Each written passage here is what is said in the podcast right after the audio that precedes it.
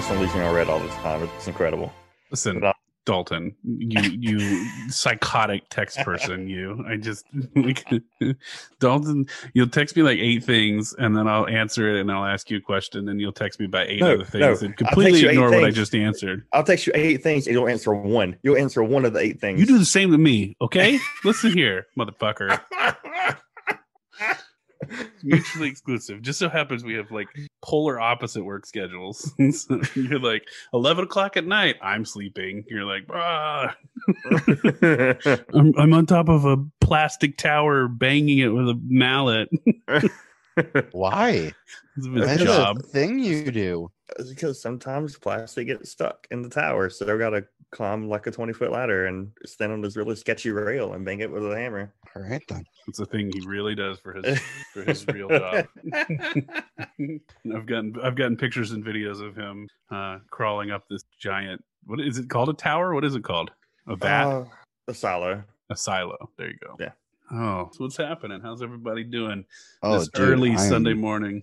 Yeah, I'm still in bed as we discussed earlier. Uh I was up all last night drinking uh till about probably 4 or 5 in the morning and you know, a little peek behind the curtain here. It's uh before 10:30 a.m. So I'm still in bed On a With a Sunday morning. on, a Sunday, morning. morning. with a laptop on my lap and a Gatorade next to me and we're just going to try to make it through it. So this is our this is our first three man booth. Uh, it's also the first time we've ever recorded in the morning. Uh, and I will say, It's a great fucking day to do it, guys. Thanks.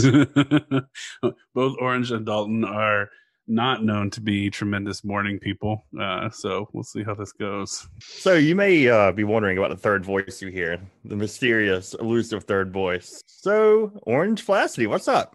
Oh, you know, hungover, Chilling. in bed still, because I work today, and this was the only time we could do this. And we made, it, Um, made it happen. Yeah, Figured it so out, though. we we made it happen.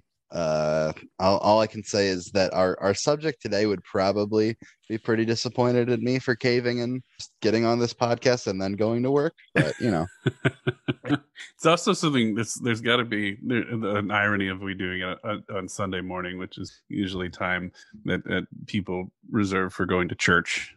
Um, uh, not a not as ironic as you'd think. there you go. See, not not as ironic as you think.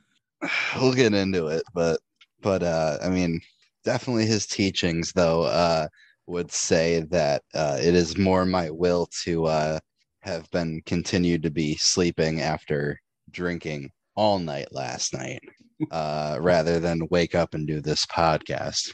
But what time did you go to bed? uh hold on. If I check to see when I sent my last text message last night, uh it's probably somewhere in the it's somewhere around 5 a.m. Jesus. Yeah. Eh, that's not too bad. I went to bed four. all right, yeah. So you know well, we're living. We're living. oh, well, cool, man.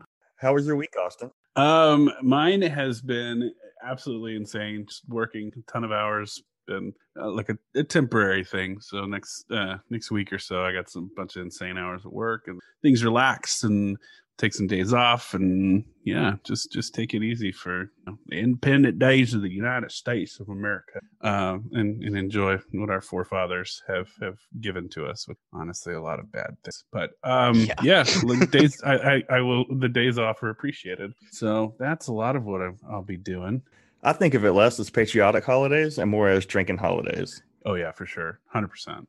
Oh Absolutely. yeah. Um yeah, I'm driving down to New York City on Friday. So like yeah, there there will be a lot there will be a lot of drinking being done. There will be a lot of irresponsible decisions made. Really going is kind of an irresponsible decision financially, but you know, here we are. We're out here. And I will get to see you when you're Yes, when you you're in New. York City, so we get to see in person. We're Yes, you will. we we ditched Dalton and we just said we're gonna we're gonna go out to we're gonna do this together. We're we're yeah, going yeah, to yeah. To quick uh, plug for um, MV Young's uh, Poly M Cult Part Four, which is a uh, an event that we will both be attending in Brooklyn. And actually, if you catch my grift, is a sponsor of one of the matches on the show. So it's our our wrestling crossover in Griftlandia. Yep. With, expect uh, a full lower third of our logo. I expect a full explanation of what our podcast is. Actually, the whole match is fuck commentary. Just play our podcast over the whole match. play play this podcast specifically. I'll even I'll do you a favor and we'll line it up here. Uh yeah, so PB Smooth sends uh big calyx off the ropes and a beautiful big boot right there from PB Smooth. And It was there, there was no con involved with that. That was all contact. There Yep. was, that was, there was nothing Yep. Problem is, is like I'm not going to go and, and heckle that match because we happen to sponsor the match that has the two largest men involved with, with Yeah. PB and Calix. So now, if I knew that the plan was to go in and heckle it, I would have picked a different match. Because I there's some of those guys I, I could probably at least go with, but not. Was a big man. Calix is So, too. yeah, so I don't know if you've seen uh just for example, there's uh CPA versus Big Game Leroy on the card. I think you could take either of those guys. Although, why would you want to fight CPA? I wouldn't want to. Like I'm, He's I'm such a not. sweet I, boy. I have no hostility towards anybody in that in that. But I'm just saying from a purely physics, you know, standpoint that Yeah, yeah, you know yeah. I stood next to Smooth a couple of weekends ago, and I was like, "Well, he looks big, and he is big. He's a Yeah. very tall man. yeah, six foot nine, yeah, that's as we chanted at that after party. That's Six a- foot nine. that's a real height. That's not a that's not a made up number. And for anybody No. who's listening to this that doesn't know wrestling, a lot of times heights and weights are grossly exaggerated and just can't tell over camera. But um, yeah. Well, I mean, if if we're still talking about the grift that is professional wrestling, uh, we don't say PB Smooth is six foot nine. We say PB Smooth is around seven feet tall, right, which is exactly. technically correct, but also I mean, you to be fair, anything over six six is closer to seven than it is to six foot tall, right? So you know, if you're really if you're if, if you're a, if a man who stands six foot six tall starts walking around saying he's almost seven foot, I'm going to start calling bullshit. It happens Well- all the time on Tinder. What are you talking about? I mean, if you if you are to believe the mythos that Andre the Giant was almost eight feet tall, and you know, it's, it's like, I think Wait. Andre was like six eight. yeah, I don't think he was. I think he was barely seven. foot later tall. in life. He- He he at one point was seven feet tall, and then like his spine did a thing that Right. all wrestlers' spines do because it turns out when you fall on your back a bunch for a living, it's not great for the back. Nope. Uh, or so your, or your head. or your head. So you know he shrunk over the years. I would just say, knowing at all the the head injuries that have happened in pro wrestling, just say that we're really um, fortunate as a society that Jesse Ventura came out as well as he's man. What a hero! What a what What a are you talking about? That dude thinks lizard people are real. Yeah, but not in the anti-Semitic way, and that's the important part. Exactly. It's like give me a con- It gets consp- dangerously conspiracy. close. It, give me a good conspiracy that doesn't return back to anti-Semitism, and I'm I'm game. You know what? I'm Yeah, yeah. I'm I'm. Listen, this may get me canceled at one point in the future when he really just doesn't complete 180. But I am I'm pro Ventura. when when Ventura like starts like spewing the anti-Semitic part of the conspiracy theory, we have to get rid of this portion of the podcast we'll, right we'll, here. we'll go back and scrub it and then repost it. It's okay, Don't I'll get it even in post. repost it. Just this episode never happened. This doesn't exist. It Hey, we're, we're Where's We're- episode 11 or whatever number this is? At least we it's don't like talk uh, about that. we just we mixed up the numbering.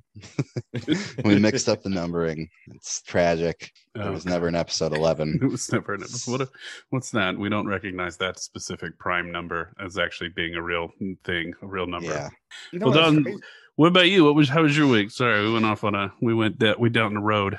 Yeah, man, it was good. It was good. So, for the uninitiated, a little peek behind the curtain. You may have saw on our socials that we got to meet each other in person last. Yes, yes, we did. It was pretty cool. I'm glad that nobody was a weirdo. Like everybody was actual normal person for the most part. Yeah, And- no, it was a ton of fun. Yeah. I mean, there was that one dude who in that Airbnb we were staying at uh just decided to start grabbing these weird bottles of uh what was basically vinegar but wine but had been so old that it's vinegar, and he just started to drink them. But uh, I don't I don't remember who that was. Do you remember who that was, Austin? No, I had a vague regulation. It was like a blonde streak of hair. That's all I kind of remember. Yeah, yeah, as yeah, the yeah, bottle yeah. went back, and as the bottle was put down very quickly afterwards, and the words "This tastes like carpet." Uh, Uh, also, s- say, use use the accent. Use the accent because I remember This there ta- was an yeah, he, accent. he, there was an accent, something like "This tastes like carpet." yeah, I don't know who that was. I don't remember that either. The good part part is, is that the owner of the Airbnb did not recognize that that said bottle bottle of uh, vinegarized wine was missing and gave the guests in that uh, Airbnb a very positive review. Yeah, if she only knew. If she only knew. Yeah, that was that was definitely that was a bottle of wine that was for show, not for go. That was, it was Yeah. should not have been opened. Yeah. Again, But- we're not naming names. No, no. it was me, everybody. It was me. Yes, I felt that challenged. was the implication. I felt That- challenged. I felt challenged to do it. I Dalton, had to that do was the implication when we did the accent. Yep. that was- well, the thing the thing about uh, Dalton is if anybody's familiar with the Back to the Future, where you know Marty McFly, anytime someone calls him like a coward or yellow, he has to do whatever it is that they're calling him. Turns out Dalton's just like that too. So if you put him up to it and you really just pressure him and tell him that he's a coward, he'll he'll do pretty much anything. So um, it's good for me to know for future podcasts if there's ever one he really doesn't want to do. I just you know pressure him into him that way because that switch it works. So I think it comes with the territory, right? Like it's a very specifically southern thing to like, oh man, you pussy, you won't do it. It's like, huh? What? you make it sound like it's so extreme. It really wasn't that hard for you to start drinking that bottle. We didn't really have to No. push very much. So like You're the one who found it. You're the one who grabbed it. you were like, y'all, y'all, y'all ain't gonna dare me to do this. We're like, okay. I You're like, never okay, I'm And- doing it. And No. originally, you're right. You, I was like, "You're right." No, we're not. And then you're like, "Come on, dare me." And it's like, "All right, well, here we go." Oh. no one drink this. Absolutely no one. Go ahead, drink this. Dalton. Okay, y'all dared me. I'm gonna drink it. Jesus. the real travesty of that trip was at the bar after the AIW show. I had two drinks that went on my tab, two vodka Red Bulls. Those motherfuckers were twenty five dollars. Not not at piece, but my total tab was twenty five dollars. Which for for New York City, I would have said no big surprise, but this Yeah. is Cleveland. That's Even for $12.50 Cleveland. Drink. For Cleveland, that's expensive. But when Yeah. when you realize like the bar we were at, and you see the bar we were at, it's like, oh yeah, yeah, they're gonna overcharge the fuck out of us here. As soon as I walked in, I was like, oh yeah, oh yeah. Yeah, I Well- could I, I could smell it on the outside of it. I was like, Yeah. it's- the irony of being called uh, dive bar did not escape me. I was like, none of you people are walking into a dive bar. This is not a this. I listen. I live in dive bars. This is none of I would much rather went to a dive bar. When I heard the place was called Dive Bar, I was like, perfect. This is this is the spot. And then we walked in, and I'm like, not even close. I mean, to be fair, I don't. No actual real dive bar would ever call themselves dive bar. So no, they is, wouldn't. know, but you know, clearly it's this pretentious play to to seem like hey we're gonna be a club but you know uh while we're clubbing Well, I would like to thank a uh, certain AIW promoter for buying me shots without realizing he was buying me shots. That was pretty. That's the thing. When Thorne gets drinking and Thorne just has money, and he'll he'll just start. Everybody close by will get a shot. well, luckily, I was sitting next to Alberti almost the whole time I was at the bar, and he would give Alberti a shot, and he would just give me a shot for being there, and I was like, okay. yep, that's how it works. man. big shout out to dustin alberti yeah, man. So let's get into it. Who are we covering today? yeah this is all orange we, we the two of us are along for the ride Great, thanks, guys. Definitely not hung, not definitely not too hungover to do this shit today. thanks, y'all. professional operation right here here we go Mhm. Smooth operator himself. All right, so today we are covering the Great Beast Six Six Six, the most wickedest man in the world, Aleister Crowley. So I I assume you guys are arriving with some base knowledge of Aleister, I've, at I've least a little bit. yeah i've fallen down a couple of you know wikipedia rabbit holes in the past but i yeah i have to say my my my exact working knowledge is not great i just have a very passing knowledge of it Eh, fair There's a enough. magic butthole. Oof, we will. I don't know how much we'll cover the butthole today, but uh, I mean, it'll come up at some point. It has to. It's Uh, Aleister Crowley. world's world's greatest power bottom. so who uh before we really get into it i just want to mention uh my source today uh we try to get dalton to read it but dalton can't read uh so it's those georgia public schools y'all it's a real travesty down there I'm so but, glad uh, I edit this podcast. don't edit that out that's a good fucking joke you asshole so uh again yeah the source for today uh is magic rock and roll and the wickedest man in the world by Gary Lachman. Uh i cannot recommend Gary Lachman's work enough. He is a fantastic author. Uh he's a fantastic biographer.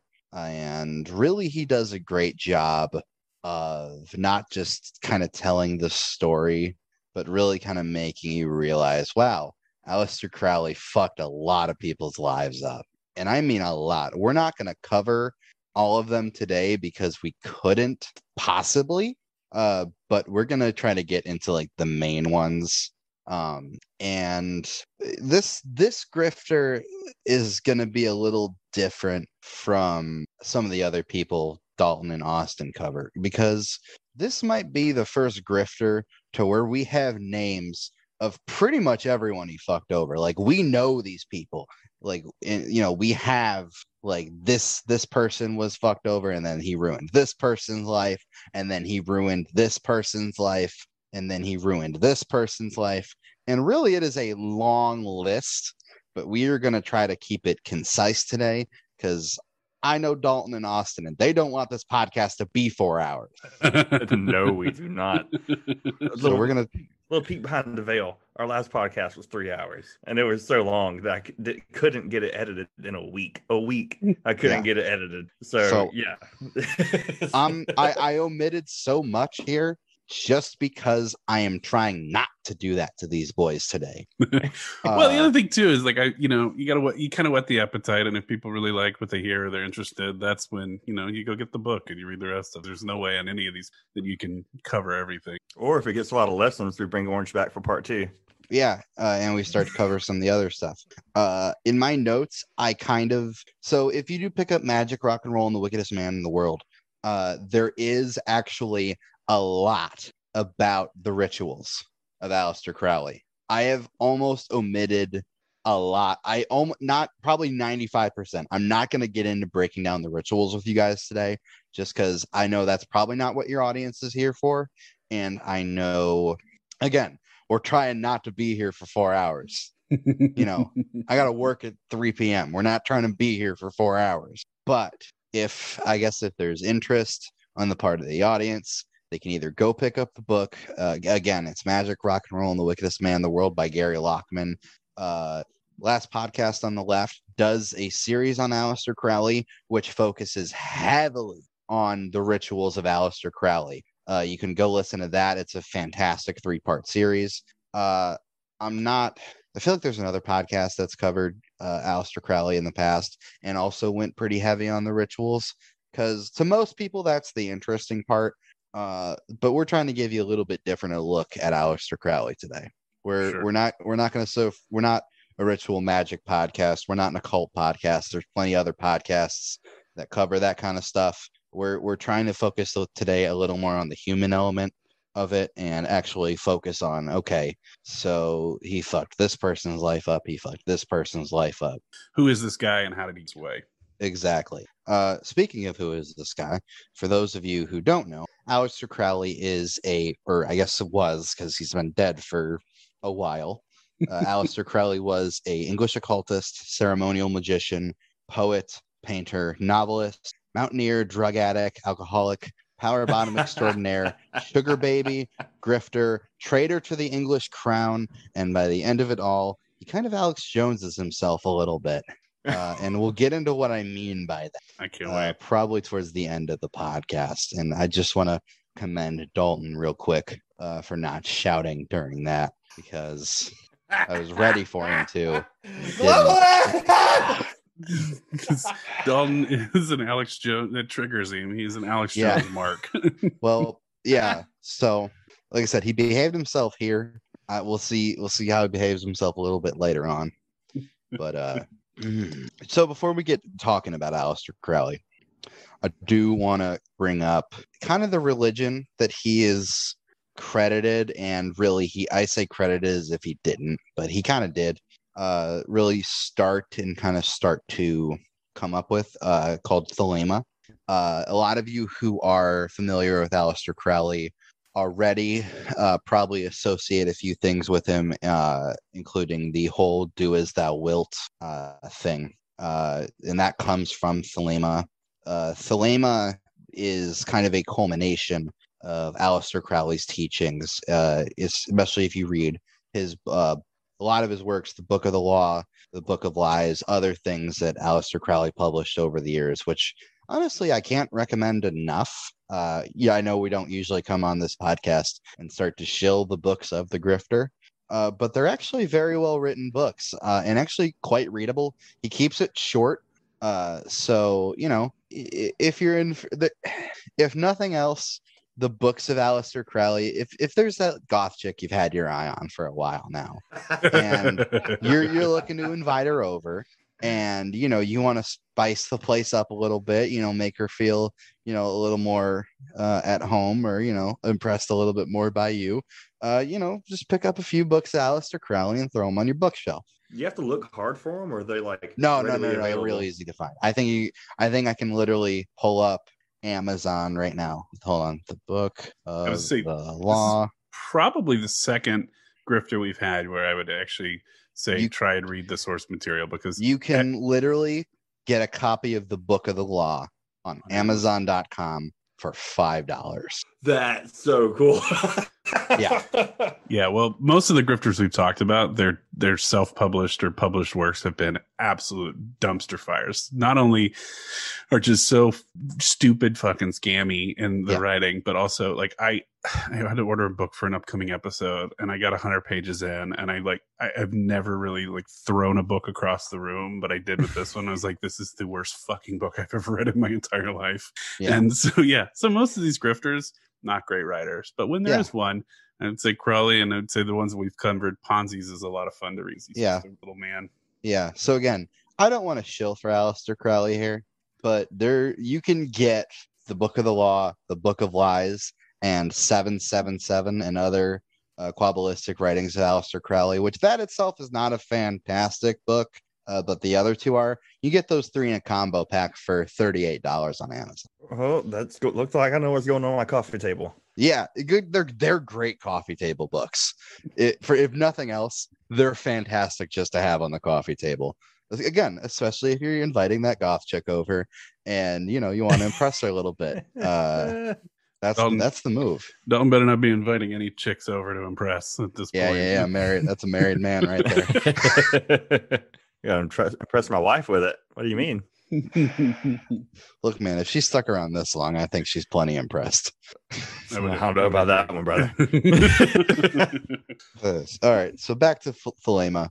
Uh, that whole "do as thou wilt" thing comes from Aleister Crowley's teachings of Thelema. Aleister Crowley, and this is going to start to sound very libertarian uh, and you know problematic at times. Uh, but Aleister Crowley believed that and taught through Thelema that human beings in their peak form are exercising their quote unquote true will all the time. And this means whatever it means for every human being. If it is your true will to go out and help other human beings, you know, feed the poor, uh, how, shelter the homeless, etc., that is your will and go about it. The thing is, if it is also your will to walk down Main Street with a butcher knife, cutting up the homeless, that is also not just allowed in Thelema, but based on how Aleister Crowley talks, uh, necessary for Thelemic society to work. Sounds like a very anarchist point of view.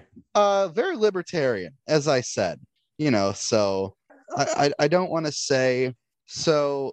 The way I kind of view Thelema, and I apologize to any Thelemites out there who are going to send angry emails uh, to Dalton and Austin about this. I guess, I guess, really, I apologize to Dalton and Austin. I don't know, just apologize. If you have angry, if you have angry emails, bring it. Austin checks that shit. I don't. Yeah, Austin reads the email. Uh, so it's kind of the same way I line up the libertarians is kind of the way I line up the Thelemites. Like Satanism kind of uh, involves a lot more personal responsibility. So I'd I'd say that Thelema is to socialism or no, hold on, I'm doing this all backwards. I'd say Thelema is to Satanism and especially the teachings of like Anton LaVey, uh, what basically libertarianism and socialism are. So they're very different. Right. Uh, Aleister Crowley was not a, not a Satanist. Uh, he was a Thelemite, and like I said, two very different schools of thought here. Uh, in, in this true again, this true practice of true will. a little bit later on, uh, not to tip our hand, we will talk a little bit about the Abbey of Thelema. Uh, and it was believed by Aleister Crowley and the people he taught in the Abbey of Thelema uh, that basically slaves would arrive at some point uh, and just start taking care of the place uh, because they another teaching of Aleister Crowley is that non-Thelemites would act as slaves for the Thelemites. You know, Nice. Nice. a perfectly perfectly well-adjusted individual we're talking about here today. It's, it's pleasant. They just arrive, they flock. Yeah, they'll just show up, man. They'll they'll just show up. All right, man. Let's get into it. Yeah. So, uh, Aleister Crowley, you will be a, probably a little bit disappointed to know that wasn't his real name. Oh, Yeah, yeah. It's, it's kind of sad, right? It's kind of like learning Santa Claus isn't real.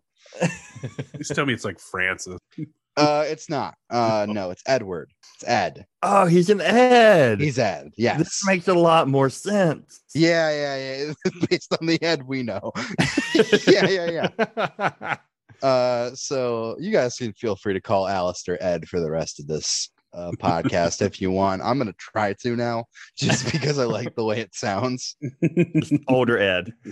Although, if you, uh, I guess that's probably not a good idea because, like, if somebody just like fast forwards through all this and then just like they're like listening and like, "Who the fuck is Ed?" All right, so we'll we'll go with Aleister. So he was born Edward Alexander Crowley on October twelfth, eighteen seventy five, in England. Um, you need to know two things about Aleister Crowley, and it kind of explains pretty much everything about him.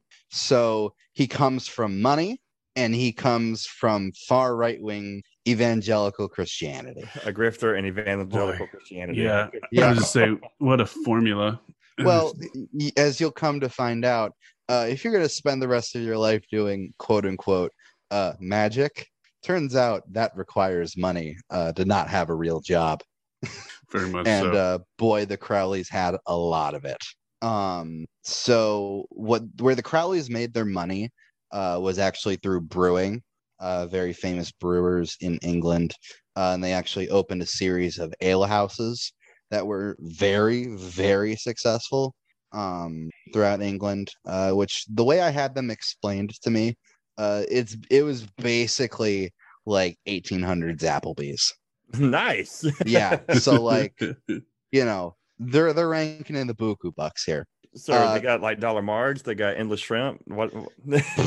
you know man i think you know i think we're endless appetizers here you know all the good shit you can go you can go down to the crowley ale, uh, ale house get yourself some boneless wings get yourself some uh pulled pork nachos you know I'm Good curious, stuff. and maybe you don't know about enough about their family or hadn't gone deep enough into their family. Being were they also um, did they abstain from alcohol at the same Yes, time as they yes, ran these operations? um, Because I always find yes. that really fascinating. Like when they're people dish out something that they can't necessarily. so that's the funny partake in. thing their religion specifically i say evangelical christians because i feel like that's the really good catch-all term here Right, right. um but very specifically and this is going to sound weird and it's also why i didn't like le- like at- t- announce them as this the crowley family were kind of this version of like fire and brimstone quakers Yeah, which sounds like a contradiction so like Pentecostals. basically yeah. But this predates Um, all that. I mean, it,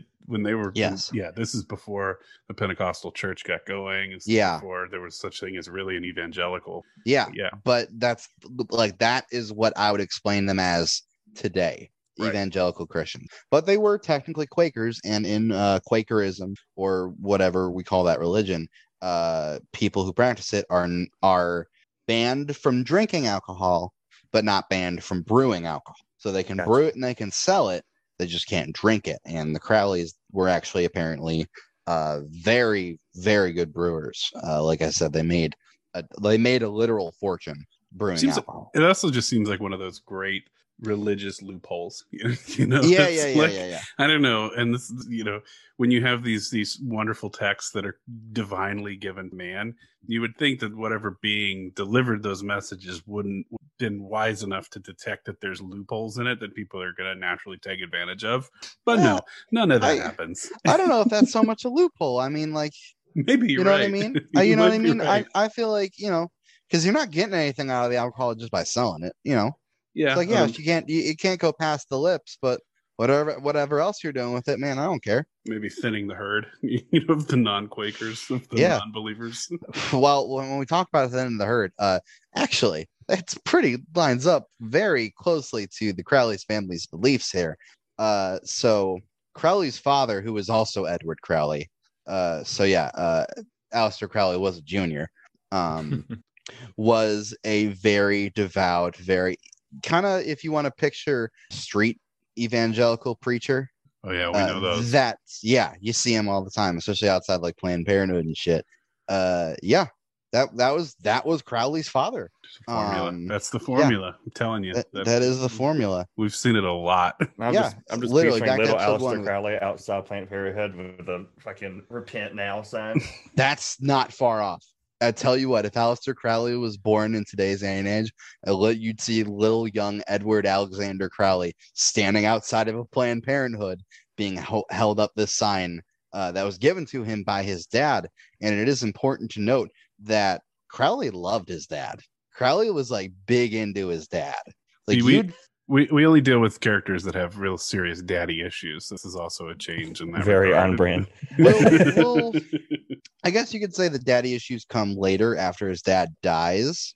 There we go. but like he like not even necessarily well he was when his dad was alive crowley was big into the church and like kind of wanted to follow in his dad's footsteps of being this like kind of like very like striking larger than life preacher man um and you know to the point where crowley very much believed in the literal teachings of the bible like he's one of those dudes who is taking the bible literally So, So- Noah did load up to a very animal. And yes Mo- yeah, Moses did see. uh, God did just completely destroy two cities just for committing a bunch of uh, I don't know drinking and drugs. I think I don't know. I haven't read the Bible. I I hear that was actually aliens uh, that did that. There's a nuke, right? just- there's, There's a a nuke. nuke. There was a nuke that the aliens There's a nuke. dropped Yep. on Sodom and Gomorrah. I'm Yep. Just, I'm just trying to keep our narratives. Yeah, straight. yeah, yeah. We got to keep it straight here.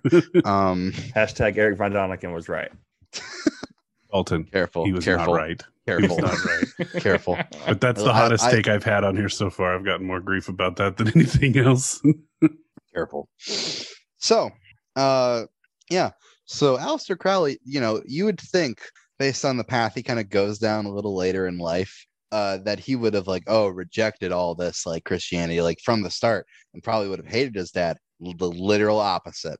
Love Daddy, loved Sky Daddy. Fucking was all in on this like far right evangelical bullshit. Can I say that on this podcast? Yes. Depends. Say what you want. Yes. Also, the term I love that that we're hearing more and more the term "sky daddy" Yeah, has been my like my 2020 2021 favorite thing. I mean, listen, Jim Jones said it. Let's just go. yeah that's it's the term now so later in life uh when i say later in life probably when he's starting to be like a teenager actually he's probably around uh 14 uh so if we actually do the math on that because i forgot to write down the date born in 1875 when he's around 14 years old. So we're talking uh 1896 1889. 1889 1889 around there uh also i didn't have a specific date for this. His father passes away. Uh and he when i say crowley comes into money uh after his father dies crowley inherits approximately seven million dollars in today's money Jesus Christ. yeah So what happened to his mom? His mom wasn't around. Uh, he didn't like his mom. He didn't like mommy. Okay. Um, there's theories as to why he doesn't like mommy. Uh, but a lot of people think he didn't like mommy because so Aleister Crowley's mom wasn't an attractive woman. so he didn't um, like his mom because she wasn't hot. Yeah. So again, I need you to think about Aleister Crowley as this man, and we'll start to get into it a little bit here. Uh, who really starts, especially after his father dying, wants to really start inverting the teachings of the church, kind of leaning hard the other way, going all in on like sin, going all in on drinking, smoking, sex, all of that stuff, and really trying to become, you know, this quote unquote wickedest man in the world that we will see later on. Uh, so a lot of people think the reason Aleister Crowley hated his mother was because she wasn't hot and therefore did nothing for Aleister Crowley when theoretically he wanted to be horny for mom. Uh, so she was bad for the brand. Yes. Yes. Bad for the brand. Uh and I'm just nauseous saying that last sentence. Uh, so yeah, um, after his father died, uh, as I alluded to earlier, he really starts pivoting hard the other way, uh, but not in a way of like where he's saying like, "Oh, God's not real, all this stuff's not real." He still very much believes in the literal teachings of the Bible. He just decides he's going to start going the other way with it, and in a way, I guess part of his plan is that he's going to become a villain like for like all of mankind someone for people to kind of like rally against and then thus push people closer to the church? I This think just an edge lord. That's all he is. yeah yeah yeah. He's just yeah he's just a big edge lord. Yeah, that's really what he is. Let's let's be real here. Um so around the age of 14 like i said starts very much living in this excess living in this you know sin going hard towards sin uh, a lot of drinking smoking sex. He was allegedly seducing adult women by the time he was 14 and like when i say allegedly i just say allegedly just because we don't know who they were exactly but there's like corroboration for that. That there's this like 14 year old betting like 30 year old women. In the 1800s, was that really out of place though? i don't know i can't i can't speak one way or another That There's a lot of uh, a lot of gross pedophilia going on in the 1800s. yeah yeah. yeah Also, Aleister this- Crowley. This very much feels like something that Alex Jones claims about, you know. yeah ha- but like i said there's corroboration You know, I was 14, and uh, this hot 22 year old, she came up to me and said, "Alex, Yeah. I want your dick." very, very Alex Jesus Jones. Man.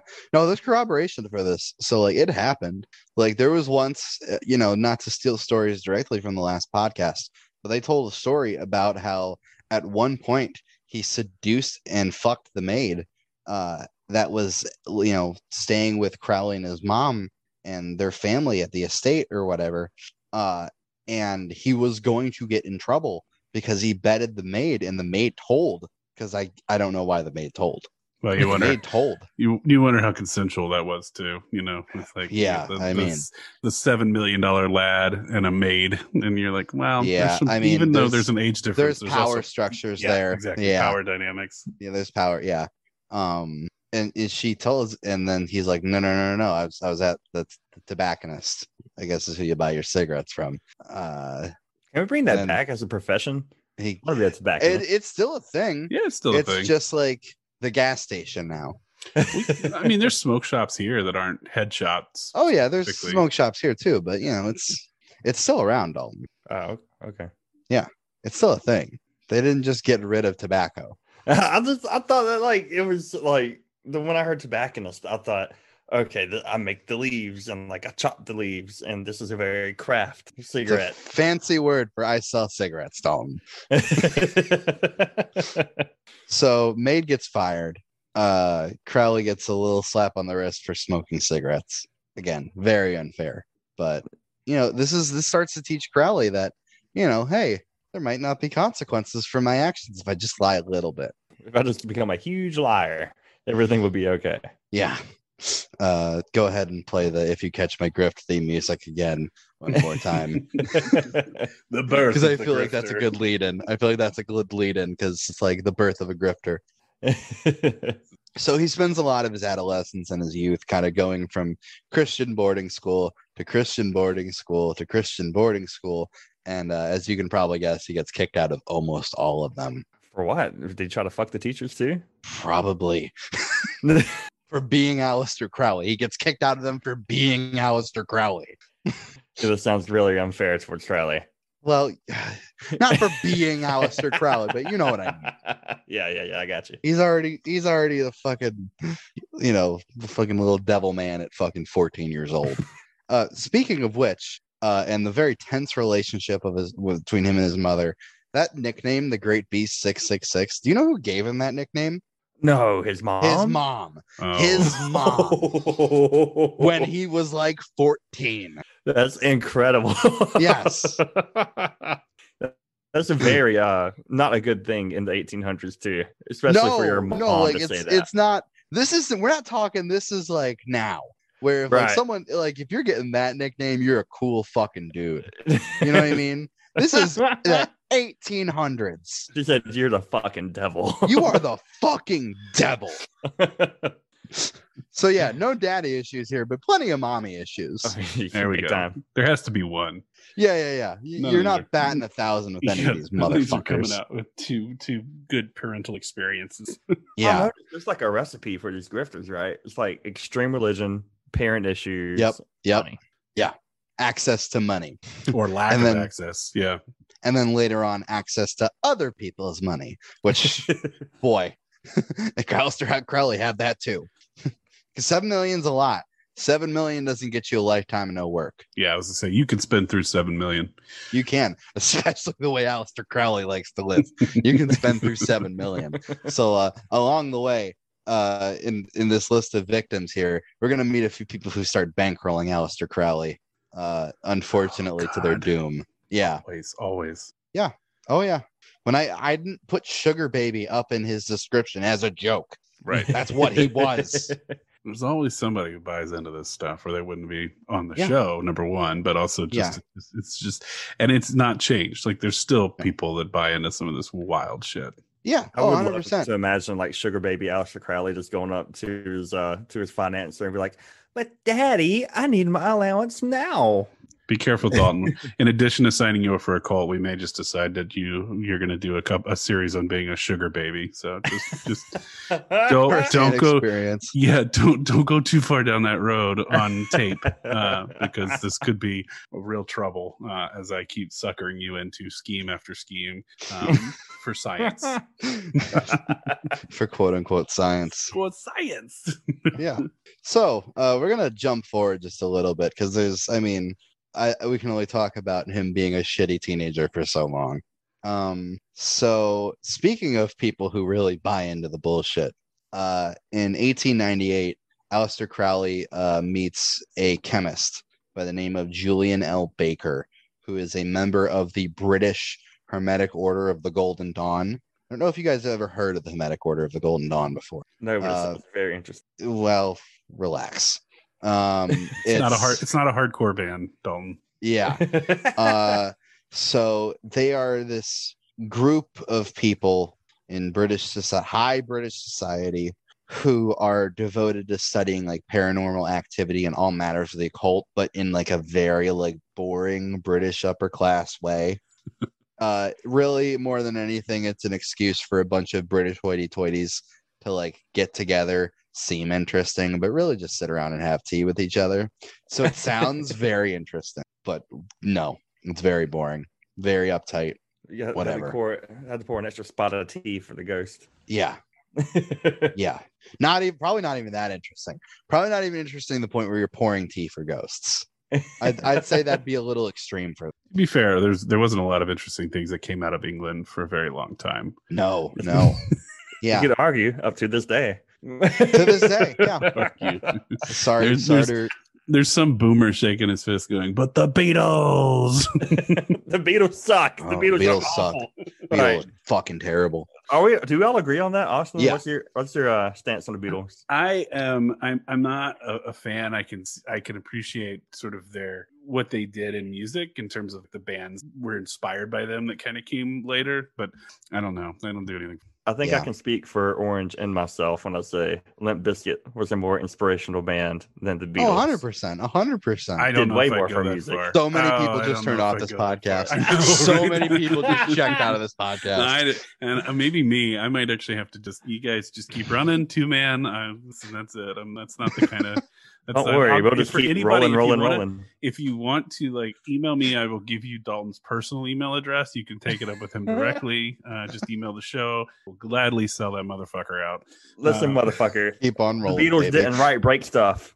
Uh, This is just a bunch of he said, she said bullshit. Okay. oh, oh, no so crowley uh so Aleister, what's Al? he, he met the Hermetic Order the of the Golden hermetic order Dawn. Golden Dawn, Yeah. and uh, which is- So boy, that's going to be a really long pause and awkward in the middle when we edit it out.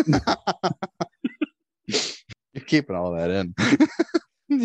I know he is. He's smiling. No one can It's too see good. it right now. It's He's too good. It's- right now. Good shit. You got to limp his lip in there. Yeah. Uh, so, uh, w- joining the British OT, uh, Hermetic Order of the Golden Dawn, uh, Aleister Crowley comes under the wing of one Samuel Mathers, who is the leader of the HO. Um, and very quickly, Aleister Crowley, who at already at this point, like I said, at this point he's around 20. So since 14, he's really just been bathing in like depravity. Uh, you can imagine as any other, you know, fucking edgy teenager does, he already got into teaching himself, you know, magic and the spiritualism. And I'm not knocking any of that stuff. I like I said, uh, we, we I said at the top of the show, I myself am a Satanist. Uh, but you know, it's there's a type. Let's be real, there's a type. Yeah. Um, so Aleister Crowley had already come in with a little bit of knowledge already into the Hermetic Order, uh, and thus was very quickly like put into their first. He kind of he kind of skipped uh, some of the learning stages and was because they they very much operated off a higher a hierarchical order. So he kind of skipped a lot of those early beginning stages and was kind of already put decently high up in the order, um, just from what he had already known. But The thing about all these like weird clubs, and I mean probably doubly so because it's British, is that they have all this hierarchy and this Yes. like, you know, all of them do that. It's it's a strange obsession with like order and structure and I Yeah. don't know. Very it's- it's British, funny. very boring. very British, but also like very Scientologist and very like oh all yeah of those. oh yeah yeah organizations yeah yeah yeah a hundred percent it's in this case it's not so much like oh you have to pay to get like to the next levels but you need to like demonstrate a certain amount of like i guess magical prowess and i don't know what the fuck that means guys I couldn't tell you either. I gotta Uh, say, Crowley sounds like a little bit too cool for these guys, to be honest. he actually he kind of was he kind of was a little bit too cool for these guys and he was definitely expecting something cooler when he arrived than like a gentleman's day club uh he, Like, we're he not a ghost man. yeah, yeah, yeah, yeah. He's like, oh, cool. So, uh, how many people have died during your rituals? Uh, and they go, well, uh, I don't know nobody, but uh, the other day we uh we were had uh a uh, tea from India, and uh, Charles just had the worst heartburn as a result. And Crowley just realizes he's hanging out with a bunch of fucking nerds. but you would say the diarrhea after the tea was the spirit. exiting the body. Yeah. Uh, so as you can imagine, and as you can already probably start to, you know, get this this sense of Aleister Crowley that he kind of needs to be the center of attention at all times. Very much. Um, yeah. So he's not just satisfied with being like a member of the Hermetic Order. He kind of wants to be the dude, like the top dude. You know, he wants to run the shit. You know, um, I think and that that would be a lot better off having him run this shit.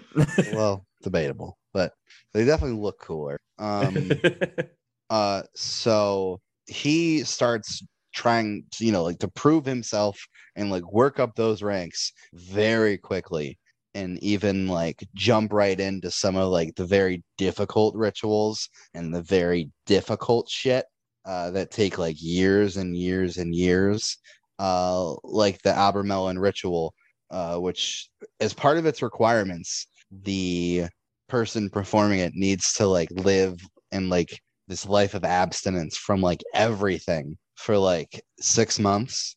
Uh, and uh, spoiler alert, Crowley doesn't do that. He can't do that. Uh, Crowley doesn't understand the words abstain. Crowley doesn't understand the words moderation. Crowley doesn't understand a lot of things like that.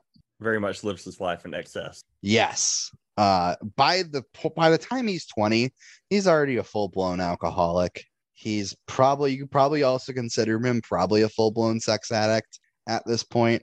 Um, so yeah, uh Crowley is not, you know, able to ever perform this ritual uh for those reasons. Does he give it the old college try, or does he just say No, no, this is Aleister Crowley. He can't even begin to attempt?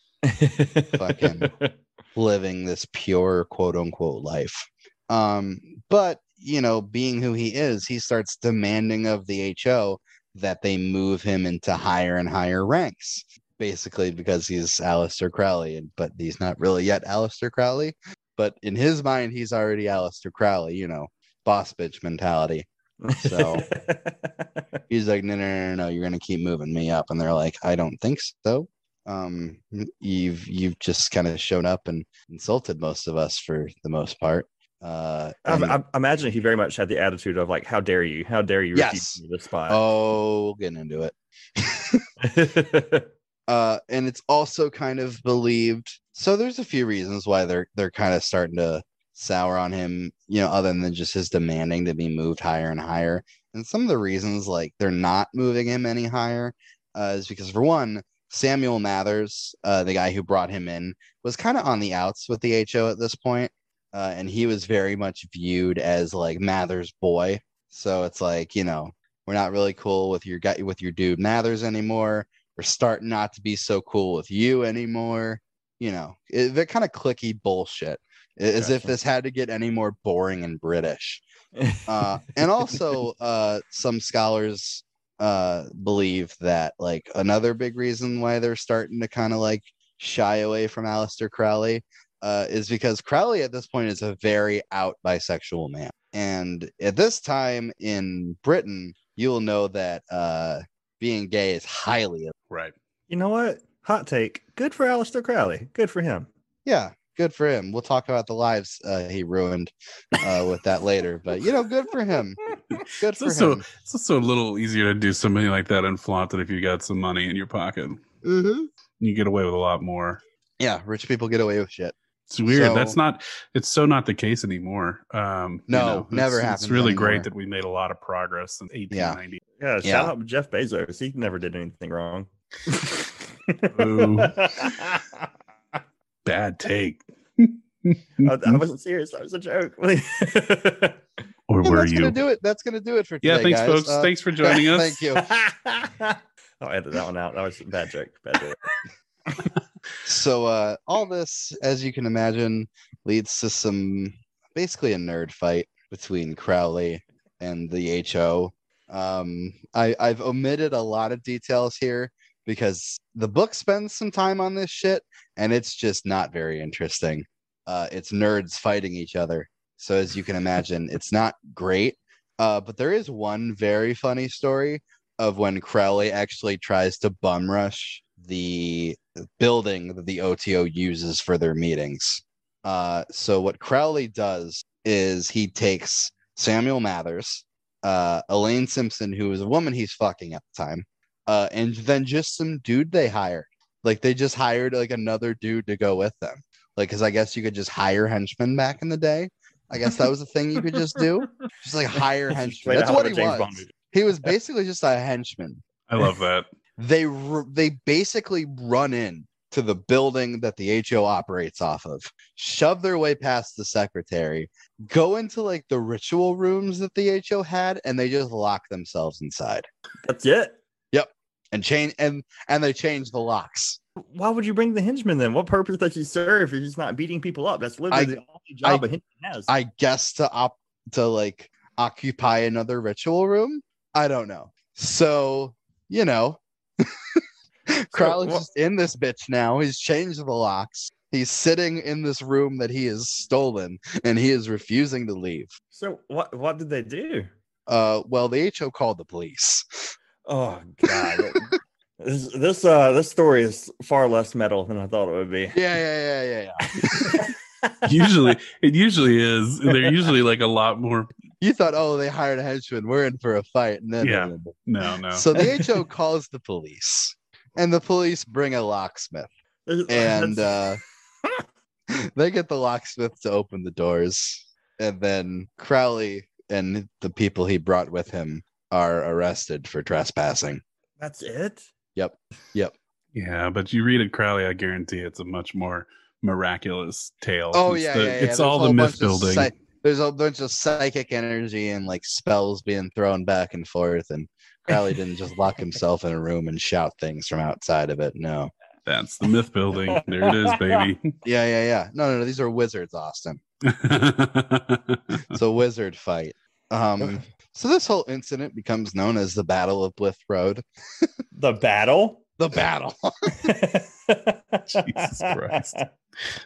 uh, yeah. So if you want to look more into, we're just gonna gloss over that part because again, we haven't even gotten into the really grifty parts of Aleister Crowley yet. That's just a very fun story that kind of shows, kind of, you know, the, the bullshit artist that Crowley is. Oh yeah. And and really not just the bullshit artist that Crowley is, but really just kind of how pathetic the whole British occult community kind of is at this time. LARPing. You know? Lots yeah, of LARPing. Yeah, that's what I'm we're not doing and, here, and, and not I mean I'm not disparaging LARPers, but these are like grown men taking their LARPing way, way seriously. Yes. Yes. So we're LARPing here. Big old LARP battle. Um, but so again, that story is just kind of a very fun aside. And I feel like these things are also necessary in the story of Aleister Crowley for you to understand what kind of guy he is. You know what I mean? Like for in order to for the audience to understand and really for us to all understand, you know, he's he's kind of this rebel without a cause kind of he has he has really kind of has a problem fitting in. He's, I, I think you're almost being too generous. He definitely I sounds probably like am. a, a rich edge lord. I think we hit it earlier. Yes. You know, like Yes. an edge lord that's got a little bit of money that's allowed him to get a little bit of influence. Yeah. But he thinks he's the one that's struggling to fit in. Like he's Yeah. the guy that's writing all over Tumblr. No, Dad, I'm just misunderstood. He, he's Yes. the guy that that always plays a Death Knight in World of Warcraft. because, Yes. you know they're dark. yes. Uh, and like he's trying to be this like bad guy and he's trying to be this like edgy villain type already. And keep in mind, we're still talking about 20 year old Aleister Crowley here. We're not talking about a man who at this point in life has any mythos behind him, any clout, any anything. This is just some weird goth kid showing up this shit and locking himself in a room. This is just Ed showing up and locking himself in a room. This is this is the incel Joker, but who actually can get laid and and and can have a good time. Yeah. Somehow he's always very good at getting laid. And I'll give him credit for that. that comes through the like the goth territory, right? Uh no. As somebody who grew up goth, no. I always imagined it was so easy for you guys. That Like- shit didn't start becoming cool until after I graduated college. Now, now it gets me things. Earlier, uh-uh, no. No. Teenage years were rough, Dalton. So, oh god. Oh my god. But yeah, no, it's exactly like you said. This is a cloutless fucking Aleister Crowley trying to be an influencer. That's really what he's trying to do here. He wants to be a fucking influencer without any clout yet. the 20 year old Aleister Crowley on TikTok. Hashtag influence. Yeah. With like 500 views right now. so what, Uh. what was the deal after Hermetic Order? What happened after that? So, uh, Crowley goes away for a little bit. And when they say Crowley goes away for a little bit, uh, this is really when the grifty part starts. Um, and I guess it's up to the audience to determine just how much of this is a grift and how much of it is him being genuine. Um, but we'll, we'll kind of get into it. So the reason I really refer to Aleister Crowley as a grifter. Oh, and by the way, at this point in life, around 20 years old, he's fully going by Aleister Crowley at this. Uh, which, for those of you who don't know, Aleister is the Gaelic version of Alexander, which was his middle name.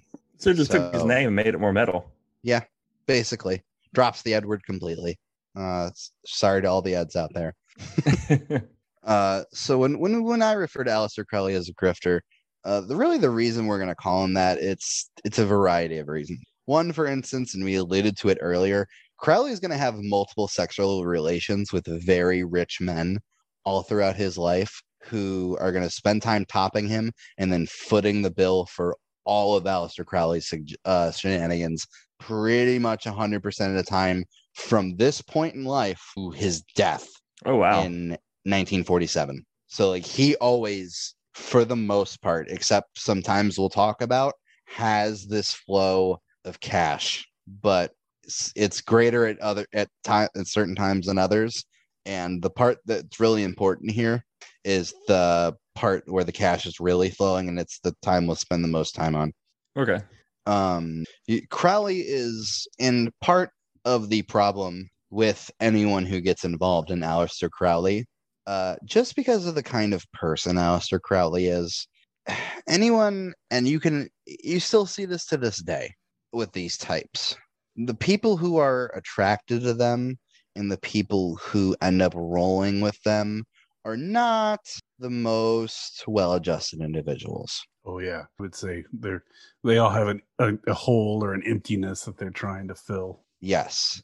And it turns out that when you try to fill your emptiness with a guy like Aleister Crowley, who really is just going to use you for your money and your dick, um, very shortly after, most of these people end up dead. Like they break it off with Crowley, and then very shortly after, they end up dead. Usually by- usually- Usually, no, no, no. Usually by their own hand. Oh. We're talking about like we're here's the thing. We are talking when we're talking about Aleister Crowley's, and I'm gonna call them victims. When we're talking about Aleister Crowley's victims, you have to understand that these are people who are mentally ill.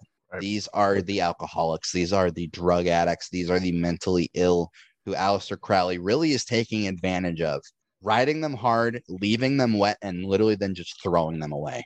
So like by the time Crowley's done with them, they have fucking nothing. That's awful. So for a lot of them, at that point, the only way out was, well, I guess I'm gonna go kill myself now. Well, and and And that the- happens with a lot of them.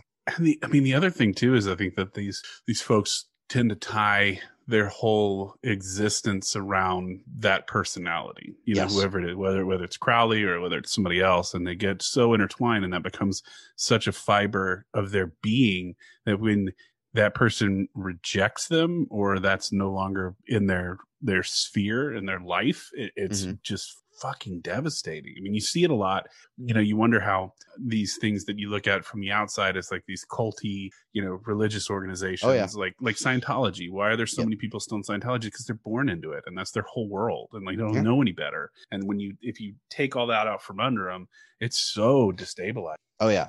Alice I mean, he he never technically leads a cult, but I think Aleister Crowley is similar to a cult leader in a lot of ways. Right. And we'll see that as we go on here. Uh, especially when we really start getting into the Abbey of Thelema.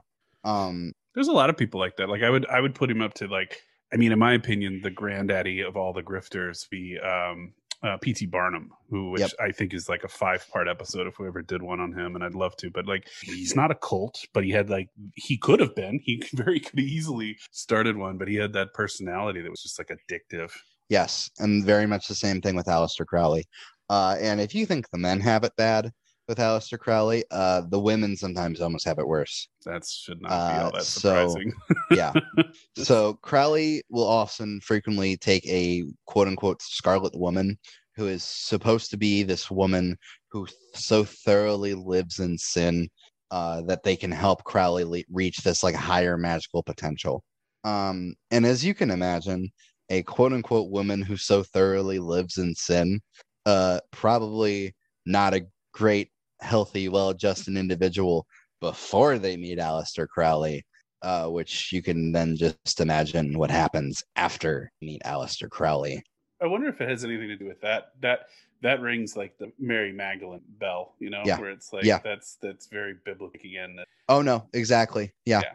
And that's exactly because again, Crowley believes in the literal teachings of the Bible, a literal God, a literal Jesus, and a literal devil. So yes, exactly. Um, yeah, he hit the nail right on the head.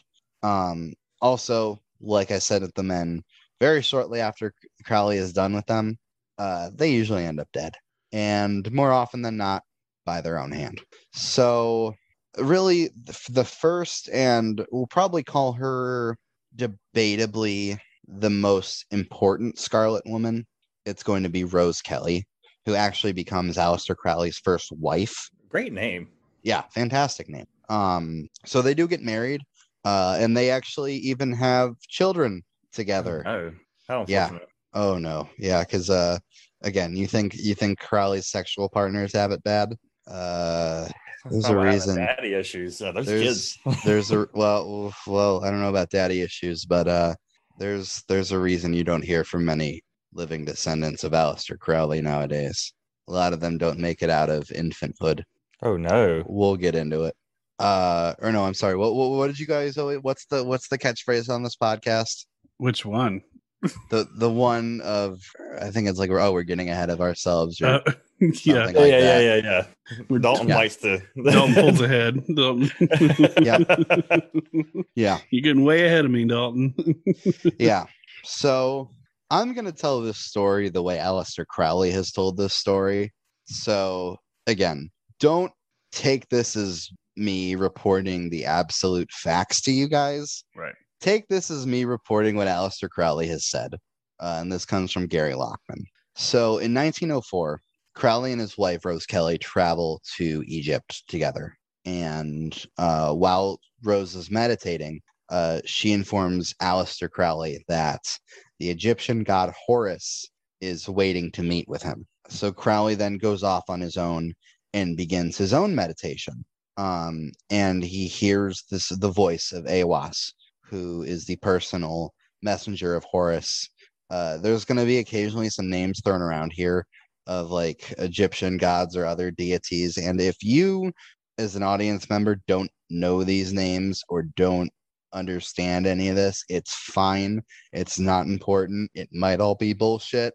Don't worry about it. But using the words of the messenger of, of Horus and Horus himself, uh, who apparently, uh, through ritual magic, starts speaking through Rose Kelly. Uh, Crowley transcribes the Book of the Law, which is probably Aleister Crowley's one of his more famous works. It's the first, uh, and really this book becomes the basis for Thelema. Um, you know, and really the main teaching of Thelema, as we already touched on, is that whole "do as thou wilt" is the whole of the law, which we touched upon at the top of the episode here. Uh, But how And true actually- do you think any of this was? Like the whole see the Egyptian mean- god speaking. I mean, if we want to talk about my own personal belief system, I don't think any of this bullshit's real. no, no, no. I was So, maybe no, Rose Kelly got a little bit too drunk, a little bit too high, just started Yes. spouting off stuff. No, yes, no, hundred percent. And and granted, it probably it made for a very good book. Like I said at the top of the episode, the Book of the Law is actually a good read, and if nothing else, it makes a pretty good coffee table book. well, this is when we inject our actual real line, which is never let the truth get in the way of good story. Yes, never let the truth get in the way of a good story here. And this is a good story, admittedly. You know what I mean? You're fucking you're meditating in Egypt and fucking Horus is coming to you. Of course it happened. What are we talking about here? You know what I mean? This absolutely happened, Dalton. And I'm offended you would insinu- insinuate otherwise. Uh, so fun fact about this. Uh, you remember the HO? Yeah. so Crowley publishes the Book of the Law, and the HO admitted immediately sues Aleister Crowley for publishing the Book of the Law, claiming that he's copied all of it from them. what? Yeah. These hoity-toity British guys can never come up with anything that cool. Well, who's to say? Who knows? I I don't have I can't say one way or the other about this. You know, because he might have. He very well might have taken that all from the HO. Or at least I would I would find it very hard to believe that he didn't take some of it. Yeah. You know, being Yes. part of that organization for that long, I think that like you're definitely going to borrow chunks of it and kind of you know flower it up a little bit with your own Egyptian hoo ha. Yeah. So, That's you know, who's really to say that, you know, he he might have. But so once again, we're back in court with Aleister Crowley. Uh, and Aleister Crowley is getting sued by the HO. Uh, the judge at that first uh, lawsuit uh, actually orders a halt on the printing of the Book of the Law. Uh, because, fun fact, this judge was a Freemason back when this that was a thing you could just be, who also kind of believed that so one one of the like ideas of the HO and the Freemasons and everything is that all these ideas about magic and all that should kind of be kept like to secret societies and not just freely available for the general public, especially not published in a book like this. Uh, and Aleister Crowley, to his credit, uh, I know we haven't said a ton of nice things about him so far, uh, but he he is kind of one of those dudes who's like, no, no, no, fuck it, everybody should know this shit. You well, know? the other the other thing is like I, at this point in the story, it would be a very different story if it was set in the United States versus England, Yes. because there is no First Amendment in England, so No. they wouldn't have No. been able to do this in the U.S. unless it No. was specifically defamation. So this, I I, don't mean, think this it. I don't think it's so much defamation as it's No, and I- copyright. I, yeah, I don't think it's defamation either. It's, if it, I think it. I think it's that we're we're falling closer to like copyright law. right, possibly, yeah. Um, because because what they're claiming is plagiarism essentially. It's it's it is a plagiarism suit. Um, and you know that first judge who is Freemason rules on the side of the HO and says, yeah, yeah, yeah, Crowley's stealing your shit. You Oh, know, wow. so he can't he can't he's not allowed to publish it. Uh, later on though, in appeals court, a judge does reverse this decision and says that Crowley is free to publish the book of the law as he chooses. Hmm. Um, and like I said, it's like five bucks on Amazon right now. So So where's that Yeah. money go now? Because there's no Crowley estate, right? no, no, I I think all of his works are public domain. yeah, I was gonna at say they're this point. probably public domain. Oh, yeah, I think that's all public domain. Uh, because like I said, uh, there's not many living descendants of Aleister Crowley, and at least you'll- not many that want to take the name. Oh no, Right. uh, no, because the ones that do make it out want nothing. No, no, fucking like no. Get get me away from that. Uh, except apparently, allegedly, uh, and it was briefly mentioned on the last podcast on the left. Who, by the way, their series on Aleister Crowley, fantastic. If if this uh little episode wets your whistle and kind of gets you intrigued, uh, and you want to know more about the ritual magic because they go heavy into the ritual magic. Like I said, we're not really going to cover much, if any, of that because that's not the the. It's just not that kind of podcast. You know, go listen to that. But they do mention, and it's to my knowledge, the only descendant of Aleister Crowley who actually claims claims it. Like we know of some others, but there's the only the one dude who claims it is apparently like a I think they said he's a saxophonist in like San Francisco, and he lists it on his LinkedIn page as descendant of Aleister Crowley. That's hilarious. So I mean, you know, at the end of the day, if you need a saxophonist for something, and you're between the guy who is the descendant of Aleister Crowley and the guy who isn't the descendant of Aleister Crowley, depending on what type of party it is, I think you're going with the dude who's the descendant of Aleister Crowley. Right? yeah, I, I depending on the would. type of party. Depending on the type of party. I mean, saxophone's already a wicked, wicked instrument. So Oh, yeah, have, I you know, the descendant Yeah. of a wicked, wicked man play it for you. exactly. Exactly. I'll tell you who I would invite to come play uh saxophone at my party. He'd be smooth. we want to talk about a man. We want to talk about a man who can shred on the fucking saxophone. Fucking- If you catch my Griff sponsored athlete at this point, pretty boy smooth. Pretty boy smooth. Can we uh, make a requirement since we're sponsoring the match? Can we like have him play Careless Whisper? Can can we have him coming out playing the saxophone? I Right, think right, right. a- I think you can ask him. You know what? Let's do. All right, let's let's do that. So what happens after the lawsuit? Uh, so like I said, in appeals court, uh, the judge actually reverses the decision of the Freemason judge and says, no, no, no, Aleister Crowley is allowed to publish this book. Uh, you, the HO really doesn't present much in evidence uh, that you know this was their original works because the HO didn't write much down. Right. I was gonna So say they try if- to keep this stuff secret, so they wouldn't exactly. Have to, they wouldn't so they're not writing it down. So really, like I said, the appeals court goes, yeah, no, there's no evidence that this is your shit. So he's free to publish this if he wants to. Uh, and the copyright strike or whatever you want to call it gets taken away. Aleister Crowley is allowed to publish the Book of the Law. And really, this is when we start to see Aleister Crowley grow some clout, not just from publishing the Book of the Law, but also for winning this like in appeals court. Like this was actually for the time a highly publicized case. So it was like Aleister Crowley coming as the underdog and like to take down this big organization. It it was more viewed as oh everybody look at these silly wizards fighting in appeals court. also the- like there's a lot of appeal to it because it's also like a secret organization you know Yes, any yes. anytime there's any sort of daylight cast on these secret Yeah. organizations everybody's like oh my god like It's right now news. what's going on with all these like the the government a- a- about to release some ufo information and people start to flip out because they're Yeah. like the people that don't care about ufos are getting excited all of a sudden Yeah. Yeah. No, uh it's it's the the the I think the headline said something along the lines of like wizarding spat it uh becomes amusing comedy in appeals court. So no, it's not it's not viewed by the general public as Aleister Crowley taking out down this big organization.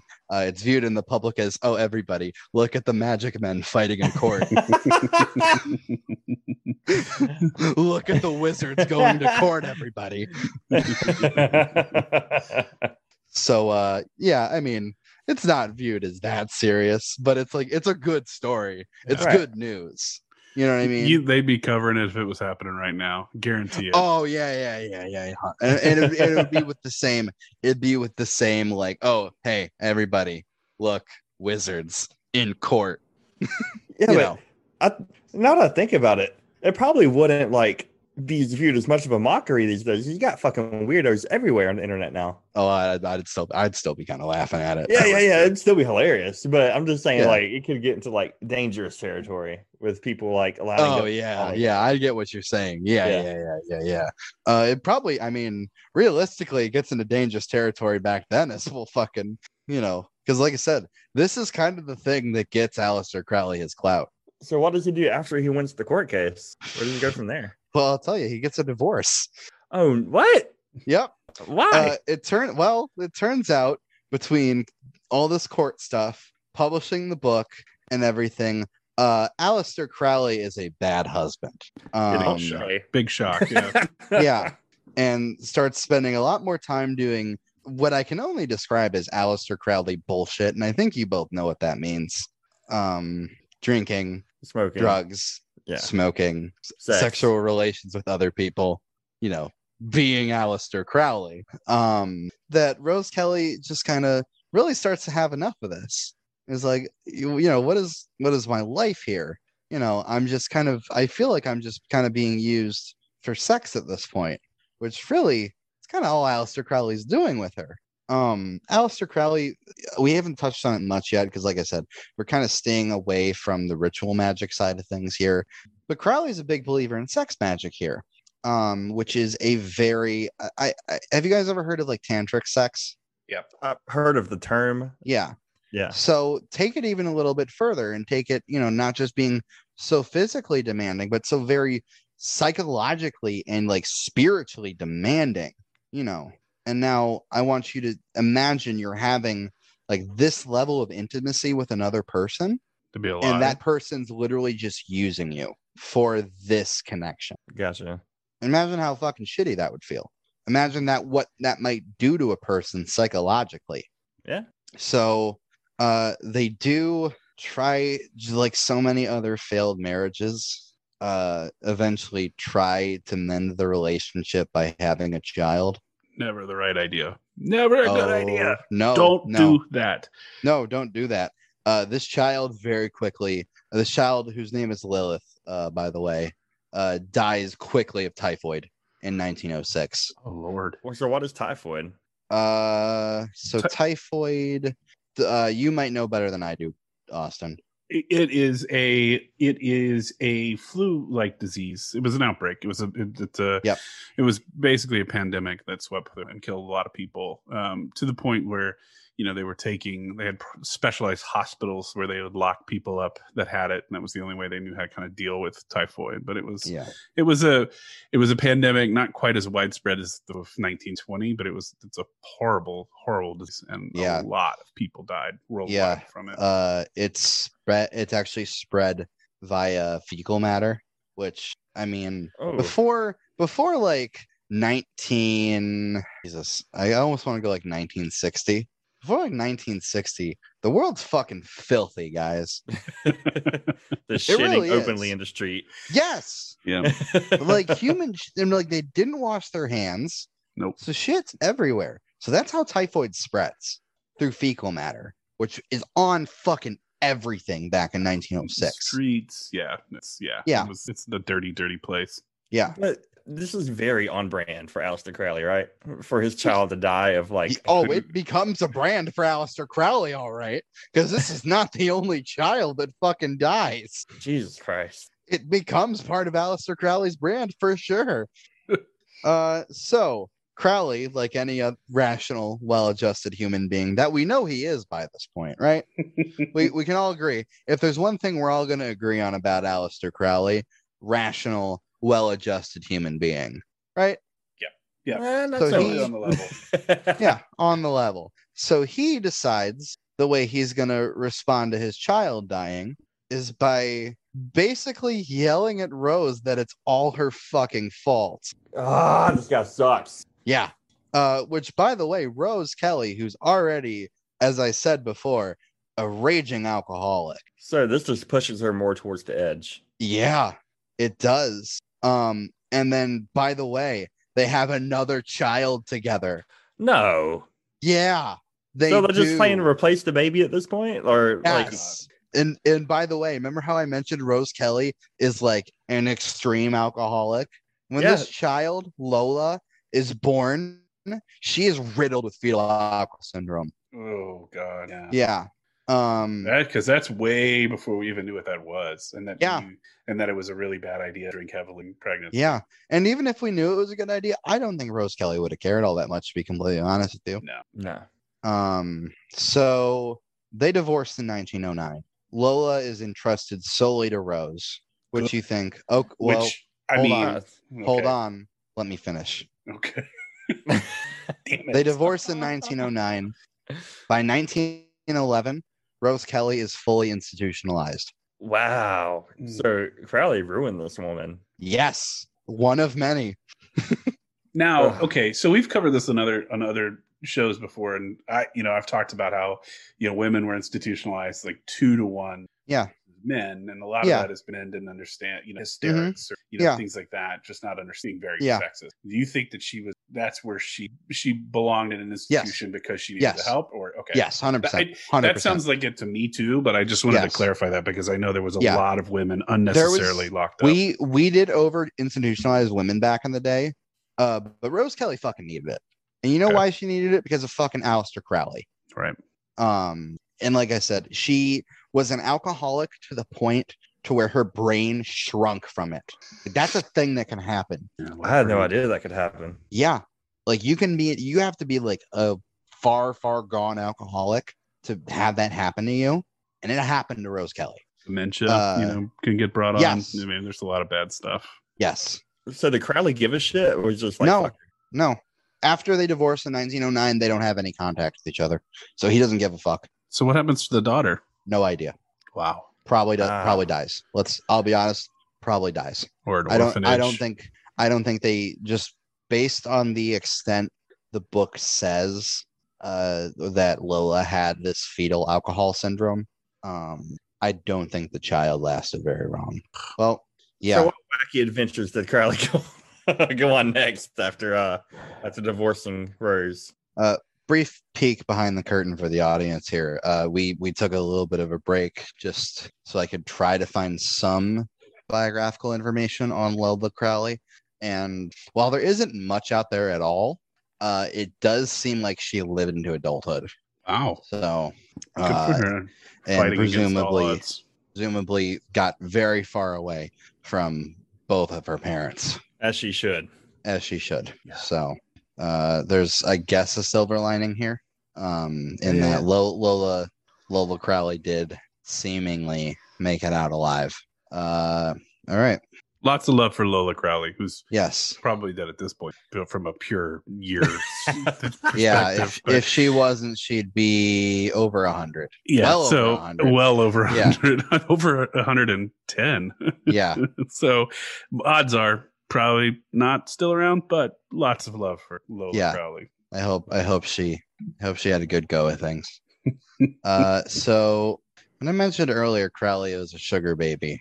Uh, we're we're gonna we're we're we're about to get into the uh the big uh, quote unquote sugar daddy that Crowley also fucked this man's life up tremendously. Uh, so Victor Victor Neuburg was a English poet and author who becomes very involved with Aleister Crowley through the occult. Uh, Victor is a very, very well off man, partly from his family, and then he was also a very, very successful writer. Uh, you can still find the works of Victor Neuburg uh, around. I, I don't know any of them specifically. Uh, my research really didn't focus much on him, but they're out there. Okay. Uh, Victor kind of becomes a both a boyfriend and a sugar daddy for Crowley going forward. And he, in a way, I guess to use like magical terms, uh, he kind of becomes Crowley's familiar, if that makes sense to anybody. So like you just follow him around everywhere we went. Yes. Uh, and would foot the bill for Crowley for most of his life. Um, so especially during like these very important years. Uh, Victor is also probably for the one who practiced uh, sex magic with Crowley the most. Uh, and engaged in these like sexual magic rituals with Crowley the most. Uh, which, by the way, I know I said I wouldn't get much into the ritual magic side of things. I just want you to know uh, at one point, Crowley claims responsibility for World War One because of a because yeah because of a uh, sex magic ritual between him and Victor going wrong one night. Oops! I accidentally made Hitler with my butthole. World War One, World War One, not Yeah, not World that's War the other one. That's the other one. That's the other one. Wait, didn't Hitler do both world wars? No. Oh, No. Oh my God, Georgia fucking public schools. Jesus fucking Christ. Now, while there is a dotted line between World War One and Hitler, no, he was was not around for that one. No, that that was the Kaiser. That was like the pointy hats and shit. It was Germany. Don't get Yeah. me wrong. It was Yeah. Germany. Germany was the bad guy in both of them. Yeah. Uh, but Germany, boss. Germany, oh, Germany didn't even start World War One. That was the whole Baltic powder keg. Um, but yeah, no, Crowley y'all was have basically completely lost me. Jesus. I thought like Holy not was, weren't Nazis in World War One? No, Which one was D Day? World War Two. Okay, so I, the I of only Duty think you game. saw. where you're I think you've only seen the sequel. I don't think you ever saw the original. I am blown away right now. I, Um, I joke about Georgia public schools, but holy fuck. let's let's continue with Crowley and his magic butthole. Yeah. yeah. So basically, a, the, apparently a sex magic ritual between Victor Victor Neuburg and Aleister Crowley goes wrong, and then a few months later, World War One starts out, and Crowley's like, "Yep, that was us. My bad." Um. Anyways, that's just a fun aside. real quick So, before we move uh, on, were were Nazis in World War One too? No. it- so the Nazi Party wasn't invented yet. No. no, the TLDR and, and, and for that is that after Germany got just absolutely pulverized in World War One, that led to blaming the Jews for losing World War One and the rise of the Nazi Party. But like I said, dotted line, but no, no, not not the. There were no Nazis in World War One. There may have been some Okay. people in it that became Nazis later. That's Okay, well, thank you, Jake, and thank you, Austin, for the history lesson. I appreciate it. Yeah. now we have to put in the episode description. Oh yeah, and uh, Jake and Austin also teach Dalton European history because apparently we need to spend some time on that. The ti- the title is Aleister Crowley and Dalton learns about World War One. Listen, my high school football coach was also my social studies teacher. I could Don't have blame guessed that. me. I could have guessed that. that was gonna be my guess. Okay, here's here's the other question, and then we'll move on. How much time did you spend on the Civil? Oh, we spent a lot of time talking about the movie Eagle Eye. I remember that. we spent more time on that than we did on Uh, any. That is the history. best thing I've heard in a Georgia long time. Public Schools, ladies and I remember gentlemen. he was- you know, he I can't cast stones because I went to Louisiana Public, Schools, but yeah, it's Well, it was easy to get him not to talk about school because all you had to do was bring up baseball or the movie Eagle Eye and how he thought it was like a real, like he thought it was closer to documentary than it was to like a film to enjoy. And yeah, that dude was out explains a lot. We're expl- I'm I'm I'm I'm realizing a lot of things right now that really make a lot of sense. But if you think this is just Dalton, you're crazy. This is some. This is systematic. Oh, I know. I understand that. I Okay. understand this Yeah, is a systemic cast, problem. cast a much bigger, much bigger blanket on it. Oh, I am. That's why. That's why I say Georgia Public Schools. That's why I'm not just calling him out. I'm calling out the whole Georgia Public School system. hey man, I re- Jesus. My high school graduating class was 42 or 43 people. So Yeah. tiny, tiny, tiny school with tiny, tiny, tiny brain. We have to move on. Yes, yes, please. We have to keep going. rescue me, rescue me. or else I'm just gonna keep learning more things about the Georgia public school system. And then we're gonna third, have the third time that Dalton's like, "Thank God I edit them." yeah, and then we're gonna have to just change the title of the episode to the Georgia public school system. Um I love that. Episode 11, Dalton does the history. Dalton does the history. Dalton does a Aleister history. Crowley versus Georgia. Yeah, which one gets more time on this podcast? okay, so uh Lola is alive. Thank God. Lola Thank is God. alive. Yes. Um And Lola's alive. yeah. And no Hitler, but Victor. No Hitler. Victor and Aleister caused World War One. Yes. They they spilled the cum, which destroyed a thousand worlds and started World War One. Uh, so uh, you guys could could have probably guessed this without me saying it, but uh, Crowley didn't treat Victor Neuburg very well. You don't say. I was gonna say you don't say. Yeah, um, Aleister would constantly play pranks on Victor Neuburg. Uh, one of his favorite pranks to pull on Victor Neuburg, and I guess calling it a prank is a stretch. Uh, but he'd regularly cuckold Victor Neuburg, like in front of him. That's that's fucked up. Yeah, So I don't. I really. That's not cuckolding if the person isn't like consenting to it. That's just cheating. No, and he's cheating in not. front- you're just And cheating in front of your partner. yeah, and making them watch. ah, God, that's terrible. Yeah, Now, you Um, mentioned well, you mentioned so a lot of the followers of of Crowley were you know in some way either you know had mental struggled with some sort of mental illness or Yep. I, I always you know kind of refer to it as having like a void or a gap. Do you think Victor Yes. is falls under that category? Hundred percent, hundred percent. Uh, Victor probably, if I were to rank who probably is the most worst off, just by having met Aleister Crowley, Victor Neuburg's number one. It always Oh, has him as like the, the originals, like the OG. I mean, like I know Yeah. you had you had his wife before, but Yes. boy, this the the founding the the of members of whatever this you know thing is, is they always Yeah. Thelema. Um. Yeah. No. Uh. Yeah. And like I said, these sex magic rituals, we touched on them before. Uh. These are highly emotional. These are highly psychological sex magic rituals that are very intimate. They are very, you know, fucking. They're intense. You know what I mean? So what what what makes like this tantric sex I- regular? I I'm not an expert on that. That's Okay.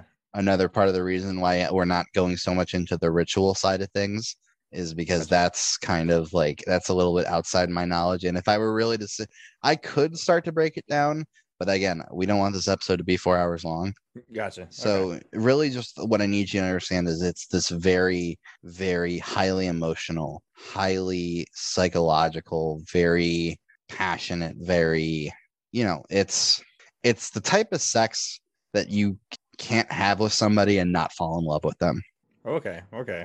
so uh victor neuburg kind of falls in love with Aleister crowley unfortunately for Victor Neuburg. I was gonna say the one guy you really fall in love. With. No, the worst person, like the worst person to fall in love with. The one, you know, and like I said, uh, one of the things, his favorite prank to pull on Victor Neuburg was to cuckold him. Victor spends years shelling out his own money, which, by the way, at this point, they are basically operating off of Victor Neuburg's dime. Uh, a lot of Crowley's that inheritance from his dad dying is gone. So we're we're operating off Victor's dime at this point. Um, So he spent seven million in, in this short amount of time. yeah, Crowley Jesus has not had a job. They've been traveling the world. Seven million doesn't last that long if you're doing all that shit. Like you and me, you and me could probably make seven million last a lifetime. Crowley, with all the shit he's doing, no, no, Off he seven goes. millions, seven millions gone at this point. At this point, Vi- this is all Victor's money. Uh, so Victor spends years shilling out his own money. He Victor is the reason the, his Crowley's books are getting published. Like he is the force that is getting them published because he also had a lot of clout in the writing community. So like if Victor Neuburg says publish something, you're going to publish that. So that's also Victor Neuburg putting his reputation on the line for Aleister Crowley. The more I hear about this, it sounds like a very strategic move by Yes. Aleister to get with Victor. A hundred percent is using him. Is a it's a it's a grift. That's why we're on this podcast. Um and fucking he's also footing the bill on them traveling the fucking world because they're not just staying in England. They're going all over. They're going to France. They're going to Italy. They're going to India. They're going all fucking over. Aleister's going mountain climbing because that's something he likes to do. By the way, apparently he was a fantastic mountain climber, but that's just not relevant to our story. Um, except he gets a bunch of people killed on a mountain at one point. Everyone who touches Aleister Crowley dies. Um, but yeah, so so Victor Neuburg has to put up with Aleister Crowley for a bunch of years.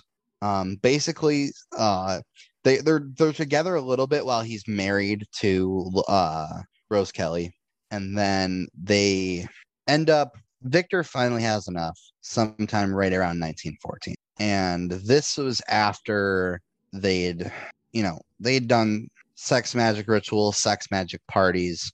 Uh, at this point, Crowley is almost like a performing magician, not in the sense of like he's pulling rabbits out of hats, but he's having like these extravagant parties and performing rituals for everyone at the party and holding these ritual orgies, all while Victor Neuburg is kind of forced to watch the man he loves get railed by all these random fucking people. wow.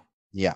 Um, so they break it off around sometime in 1914 through a combination of so Crowley, uh, just to add to kind of the shit pile here, Crowley is a notorious anti-Semitic. Oh, man, this dude just can't get any worse, can he? Uh, he can, but we'll get there. We'll get there. I regret saying. Yeah, we'll get there. Hold, hold your horses on that one, uh, uh, Dalton. We'll we'll get there.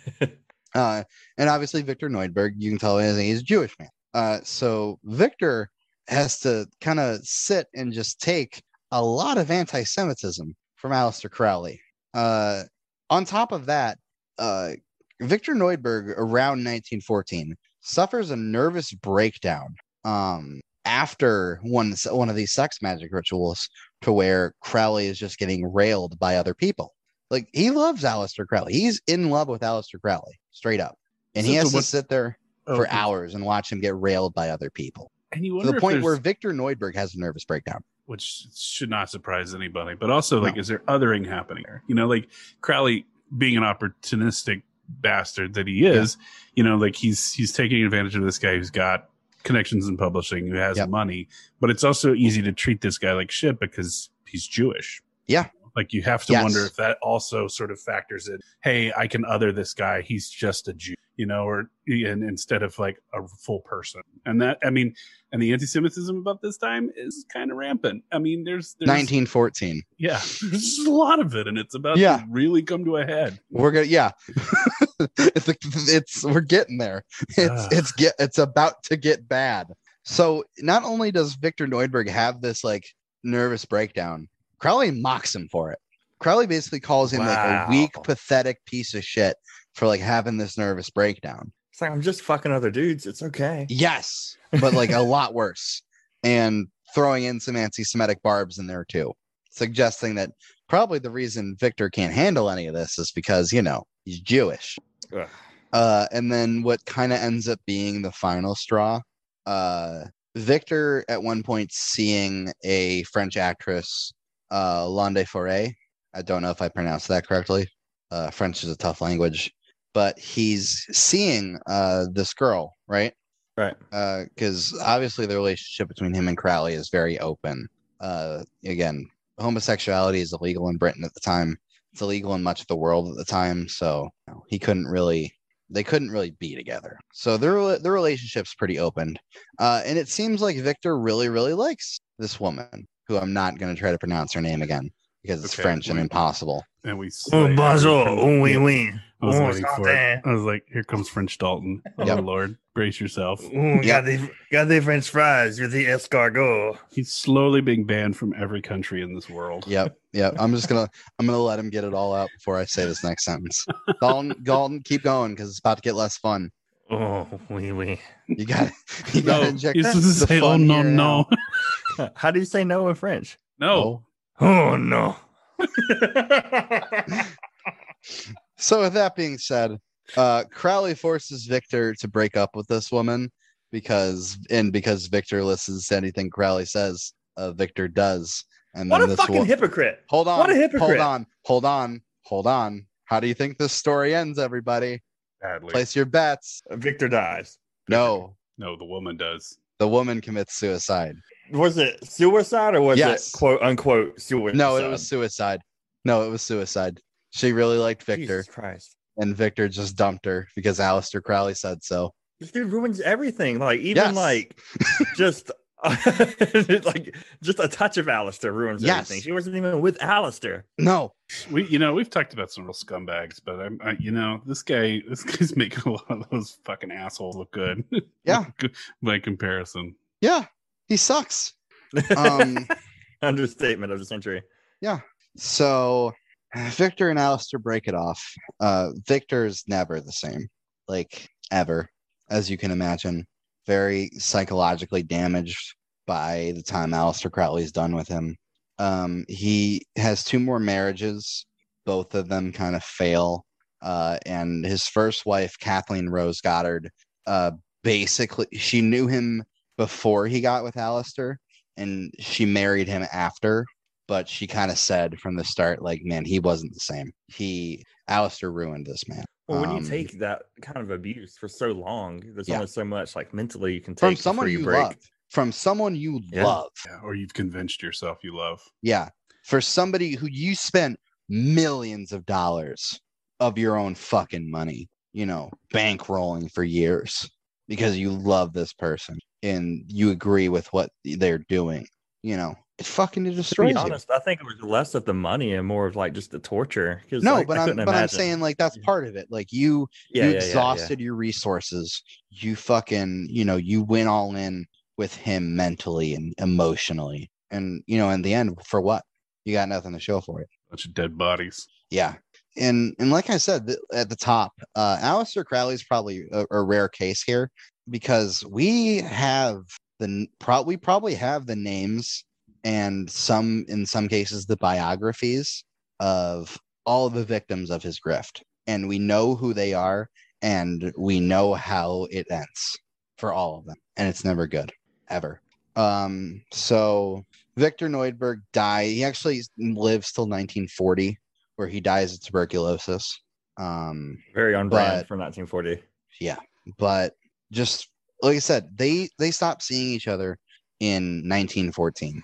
Uh, he lives till 1940. That's years Yeah. of being a shell of your former self, Yeah, 36 psychologically. years. 36 years. 26. 20. Yes, I shouldn't have let Dalton. I shouldn't have let Dalton do the math. But it's also like that's I mean that's that's PTSD even though Yeah. we didn't call it then, you know. No, that, that's 100 percent what it is. Yeah. Yeah, it's not PTSD isn't just U.S. soldier disease. No. everybody Right. can, can get you PS, BTSD. Yeah, Mhm. hundred percent. So, and really, and like I said, I could keep going here and listing victim after victim, Scarlet Woman after Sugar Daddy after Scarlet Woman after Sugar Daddy. Uh, but this podcast is going to get depressing real quick because spoiler alert, they all fucking end like this. Yeah. Well, I mean, I think what you've done is established a pattern. You know, like this. Yes. Because that's what we've seen. We've seen this over and over again with every with every grifter that we've covered, with every scumbag we've covered, is that they they they figure it out. They figure out the the the, the template for their grift and they just repeat it. They they rinse and repeat over and over and over again. Yeah. Until they get caught and if then they kind of maybe tweak it or reinvent it a little bit and start Yeah. up again but it's never very far from what they first found success with Yeah. And in this case, Aleister Crowley is getting caught, quote unquote, is just someone finally saying, No, I've had enough of your bullshit. Right. Get out of here. on to the next Leave one. me alone. And then he just goes, finds another one. So by the time Aleister Crowley breaks up with Victor Neuburg, the wells weren't running dry. He's a little bit older now. He's he's he's get he's getting closer to 40 at this point. He's which you to be fair that's really old then that's not old at all now i'm just No. i'm not being No. self-defensive at all No, no, no. Um, No, it's Says the important 40 year old. it's important to note. but I but I say that because it's important for our next part. Um, I you guys have seen pictures of Aleister Crowley, right? Yeah. Chubby man. Yeah it looks like uncle fester from the addams family Yeah, yeah, yeah. Uh, Uncle Fester, and I know I put that voice on him when I do that impression. Uh, really, uh, I'm pretty sure he kind of sounded like George Costanza. that's hilarious british george costanza Yeah, yeah, yeah. Um, at least that's how I like to imagine it, and it's probably not that far off, realistically.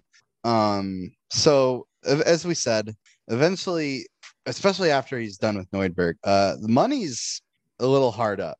He's hard up for cash at this point. So, uh, w- like any good grifter, what's he decide he's gonna do? He needs to change the scenery. He needs a new market. He needs new people to fucking scam. Uh, and also because during World War, you know, it's World War One, it's breaking out. Uh, Crowley wanted because for some reason these upper class British dudes are all really patriotic randomly, and Crowley's like not like ex- like that that that doesn't not apply to Aleister Crowley. So he tries to go sign up for the British Army for World War One. I can only imagine that going well. Well, they said no. They're like, one, you're too fat. Two, you have blood clots in your legs. Three, uh, they call you the most wickedest man in the world. your mother Get called you that Yeah, your mom Listen- called you the devil. if I'm fighting a war, I want the wickedest man, wickedest man in the world on my side. Not if he's 40, fat, and has got blood clots in his legs. No, you don't. he's not going to last very long, Dalton. Holy shit, he does look just like Uncle Fester. Yeah, That is crazy. yeah yeah. Sorry, Yeah, I did a quick Google it's, search. it- it's it's hard not to think that Charles Addams didn't take some sort of inspiration when he was doing He that. had to. There's have. no there's no way that that's just a, a passing coincidence, I definitely think that Crowley might have been the template there. or at least yeah, some sort of like passing passing inspiration. But yeah, Yep. for sure. He's like, Why did hey, so I'm- many people fuck this guy? Well, I mean, That's a good you- question. Yeah, that is true. You, you pay a lot of alcohol. A lot of Um, alcohol, a lot of drugs. there's there's something to be said though for like toady looking people that have like some sort of you know magnetic sex appeal or like Yeah. there's that that that something like maybe primal or something that's just like holy cow like this Yeah. person I, I there's a stand-up comic that i know who's got this whole routine about like you know the ugly girl who's convinced that she's super pretty and like to the point where everyone around her is also convinced that she's super pretty they're like well she's so confident like she must be gorgeous so like maybe everything i've ever known is wrong Yeah. there's something to that I mean, it worked for Aleister Crowley. mm-hmm. Yeah. I definitely thought he was the hottest thing walking. You kidding me? And fucking, I mean, let, let's be real. There's some, there's some appeal if a dude walks in, he's like, "Yep, I'm okay." Maybe not today. Maybe not today. There's some appeal, but like back then, dude walks in the bar. This is a wizard. This is the wickedest man in the world. Probably I'd gets him fuck him. somewhere. yeah i was gonna say o- o- og fuckboy Yeah. mr crowley Dalton's Dalton's the next Neuburg, uh, as we just found out. We we found that out. Uh, uh, this has been a journey. Uh, Yeah. this whole podcast. Yeah, not this was just this episode. I'm talking about like our whole our whole um, back catalog up until this Yeah. point. Dalton would end up topping Aleister Crowley. I think we all agree that. I'm so glad your wife doesn't listen to this podcast. Oh, I'm so glad she doesn't. I wish I wish she would. Uh, this would might think be that's the hilarious. episode. No, No, but she would yes, think that's hilarious. There's a T-shirt I idea idea there. Dalton tops Aleister. You know what? Write that down. Lord. Okay. All right, so- sorry, that was my bad. That was Sorry. no, that's fine. That's fine. We needed that. We needed that. so a Um, refresher: Aleister ruins Victor's life. He goes into mental collapse and Yep. dies in 1940. What Yep. happens? Alice he tries to enroll in the army. Got no money. Tries to enroll in the money. They say no. So Aleister needs new victims. Aleister needs a little bit different scenery. Aleister moves to New York City. Whoa. Yep. Okay. Aleister Aleister to decides America. he's gonna get on a boat and fucking go all the way to New York City. Which, by the way, in terms of Aleister Crowley destroys everything he touches, what boat do you think Aleister Crowley took to America? the Titanic. The Britannia, Britannic or whatever. So the other one that sank, What's the Titanic? Uh, the one before the Titanic, So yeah, the one right before Oh, okay. the Britannia. the Britannia. I'll pretend like I know what you're talking about. Well, it's it's another boat like the Titanic that sank. Yeah, it was like unsinkable, super big, and then Yeah. they were like, "Oh, it sank," and then they're like, "Well, let's build one even bigger, the Titanic," Yeah. and then You that would sank. think they would stop calling these things unsinkable. Yeah, because Yeah. it's it, that's just kind of challenging, like But- something to happen. you got to sell tickets. You know, like that's how you do it. yeah, but the problem with selling tickets to that is the reason you're selling tickets is because think people are like, oh, now I want to see it sink. You're selling something as It's like fucking NASCAR. It's like, Yeah. okay, yeah, these people are racing, but I really want to see them crash. yeah, Because we're, we're But fucked up it's- but- species. but but like on top of that, it's like, oh, but these cars uncrashable. You can't crash these cars. You're just begging the universe to make something happen. Exactly. Um, so yeah. Uh that was you know, so Aleister Crowley ruins everything he touches. Um, and he moves to New York City, and all he has in his pocket is about two hundred dollars and basically a license that says that basically carries like his OT his like HO like ranking on it. Uh This is long after he was in hermetic order, right? This is after lawsuit and everything. yeah, this is long after. Do you want to know So the funny thing? You want to know the funny thing about that? On his own, he continues to give himself like new ranks in the HO, which he's not a part of anymore, and he's just bestowing them on himself to be like, "I'm that motherfucking dude," and fucking look how cool I am, everybody, and nobody in the general public gives a fuck.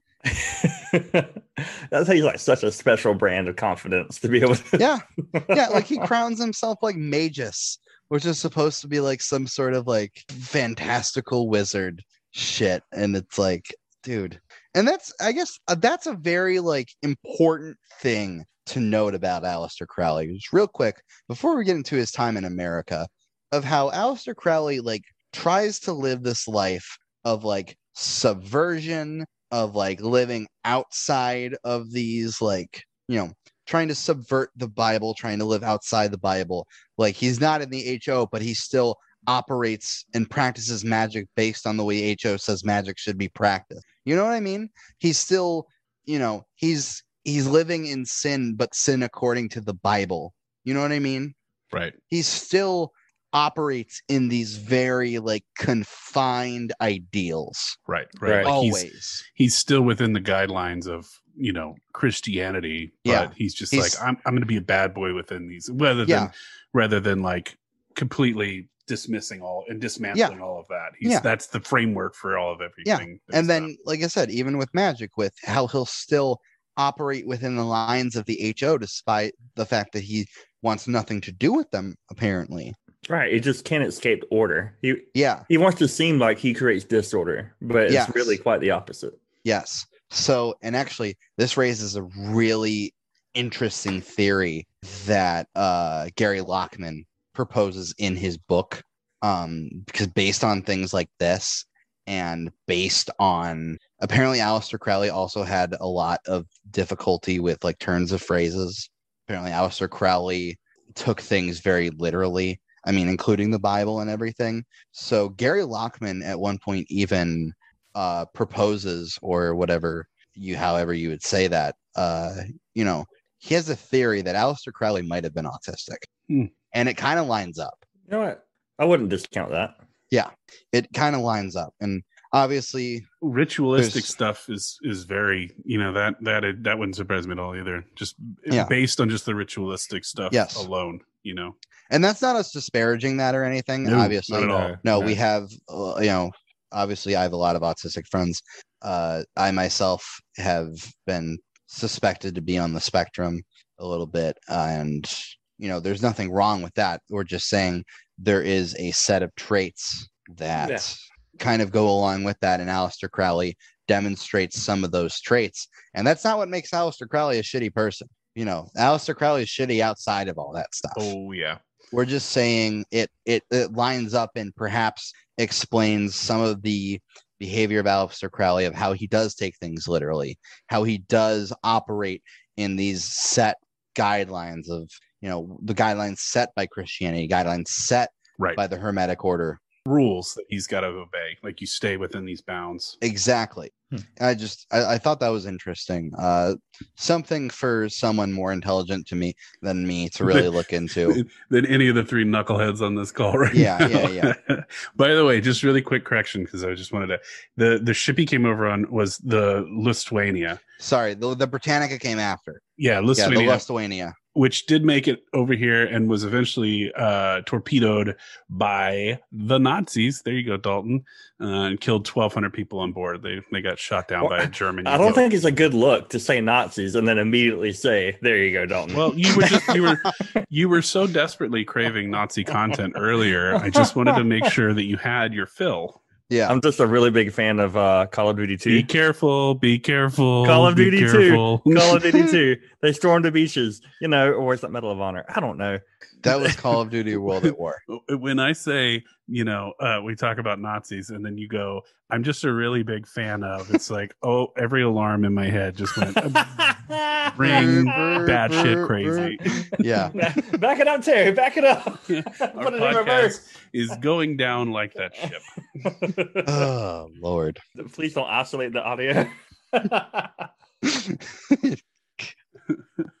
okay, so he comes over on the Lusitania. And Yeah, no, he's we're no, we're past America. that. We're past that. We're, We're, past, past that. that. Oh, Oh no, I guess. And so he settles in New York City.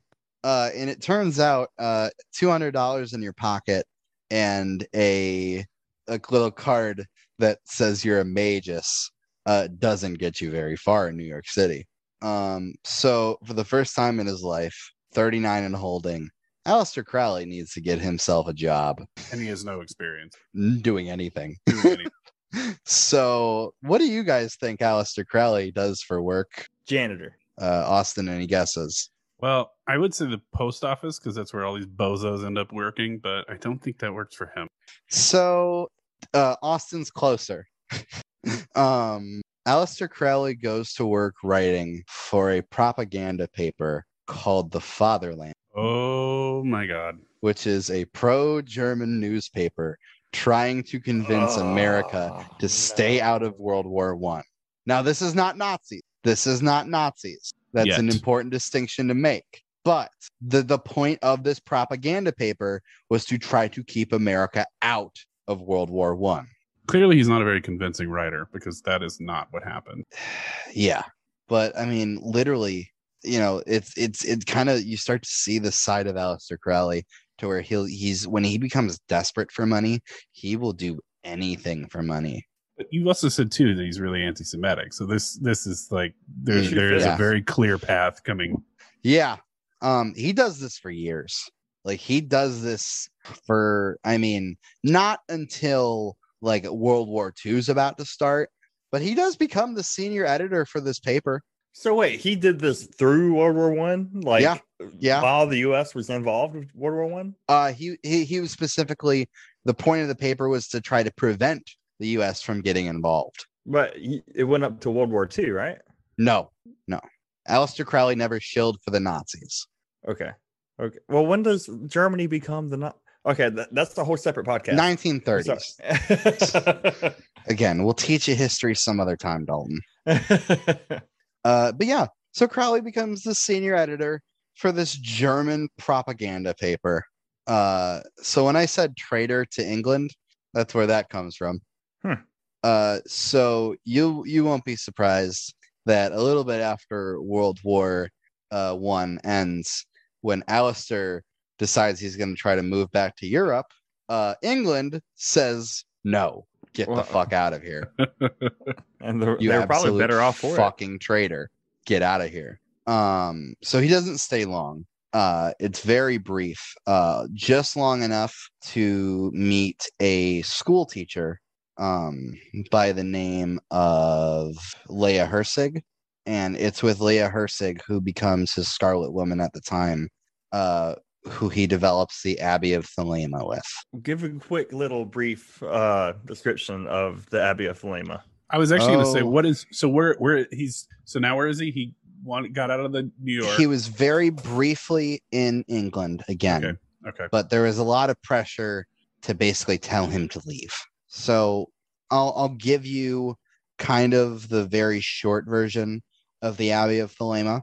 So he moves back to London, and the there's, there's this right wing tabloid called John Bull, um, who immediately begins attacking Aleister Crowley. And I mean, one because he's a wizard, and this is a right wing tabloid, so obviously they're not down with that shit uh, but two also because he's like a direct traitor to England at this point because he just spent years as the senior editor for a German propaganda paper. Uh, so he was he's literally like labeled as traitorous scum.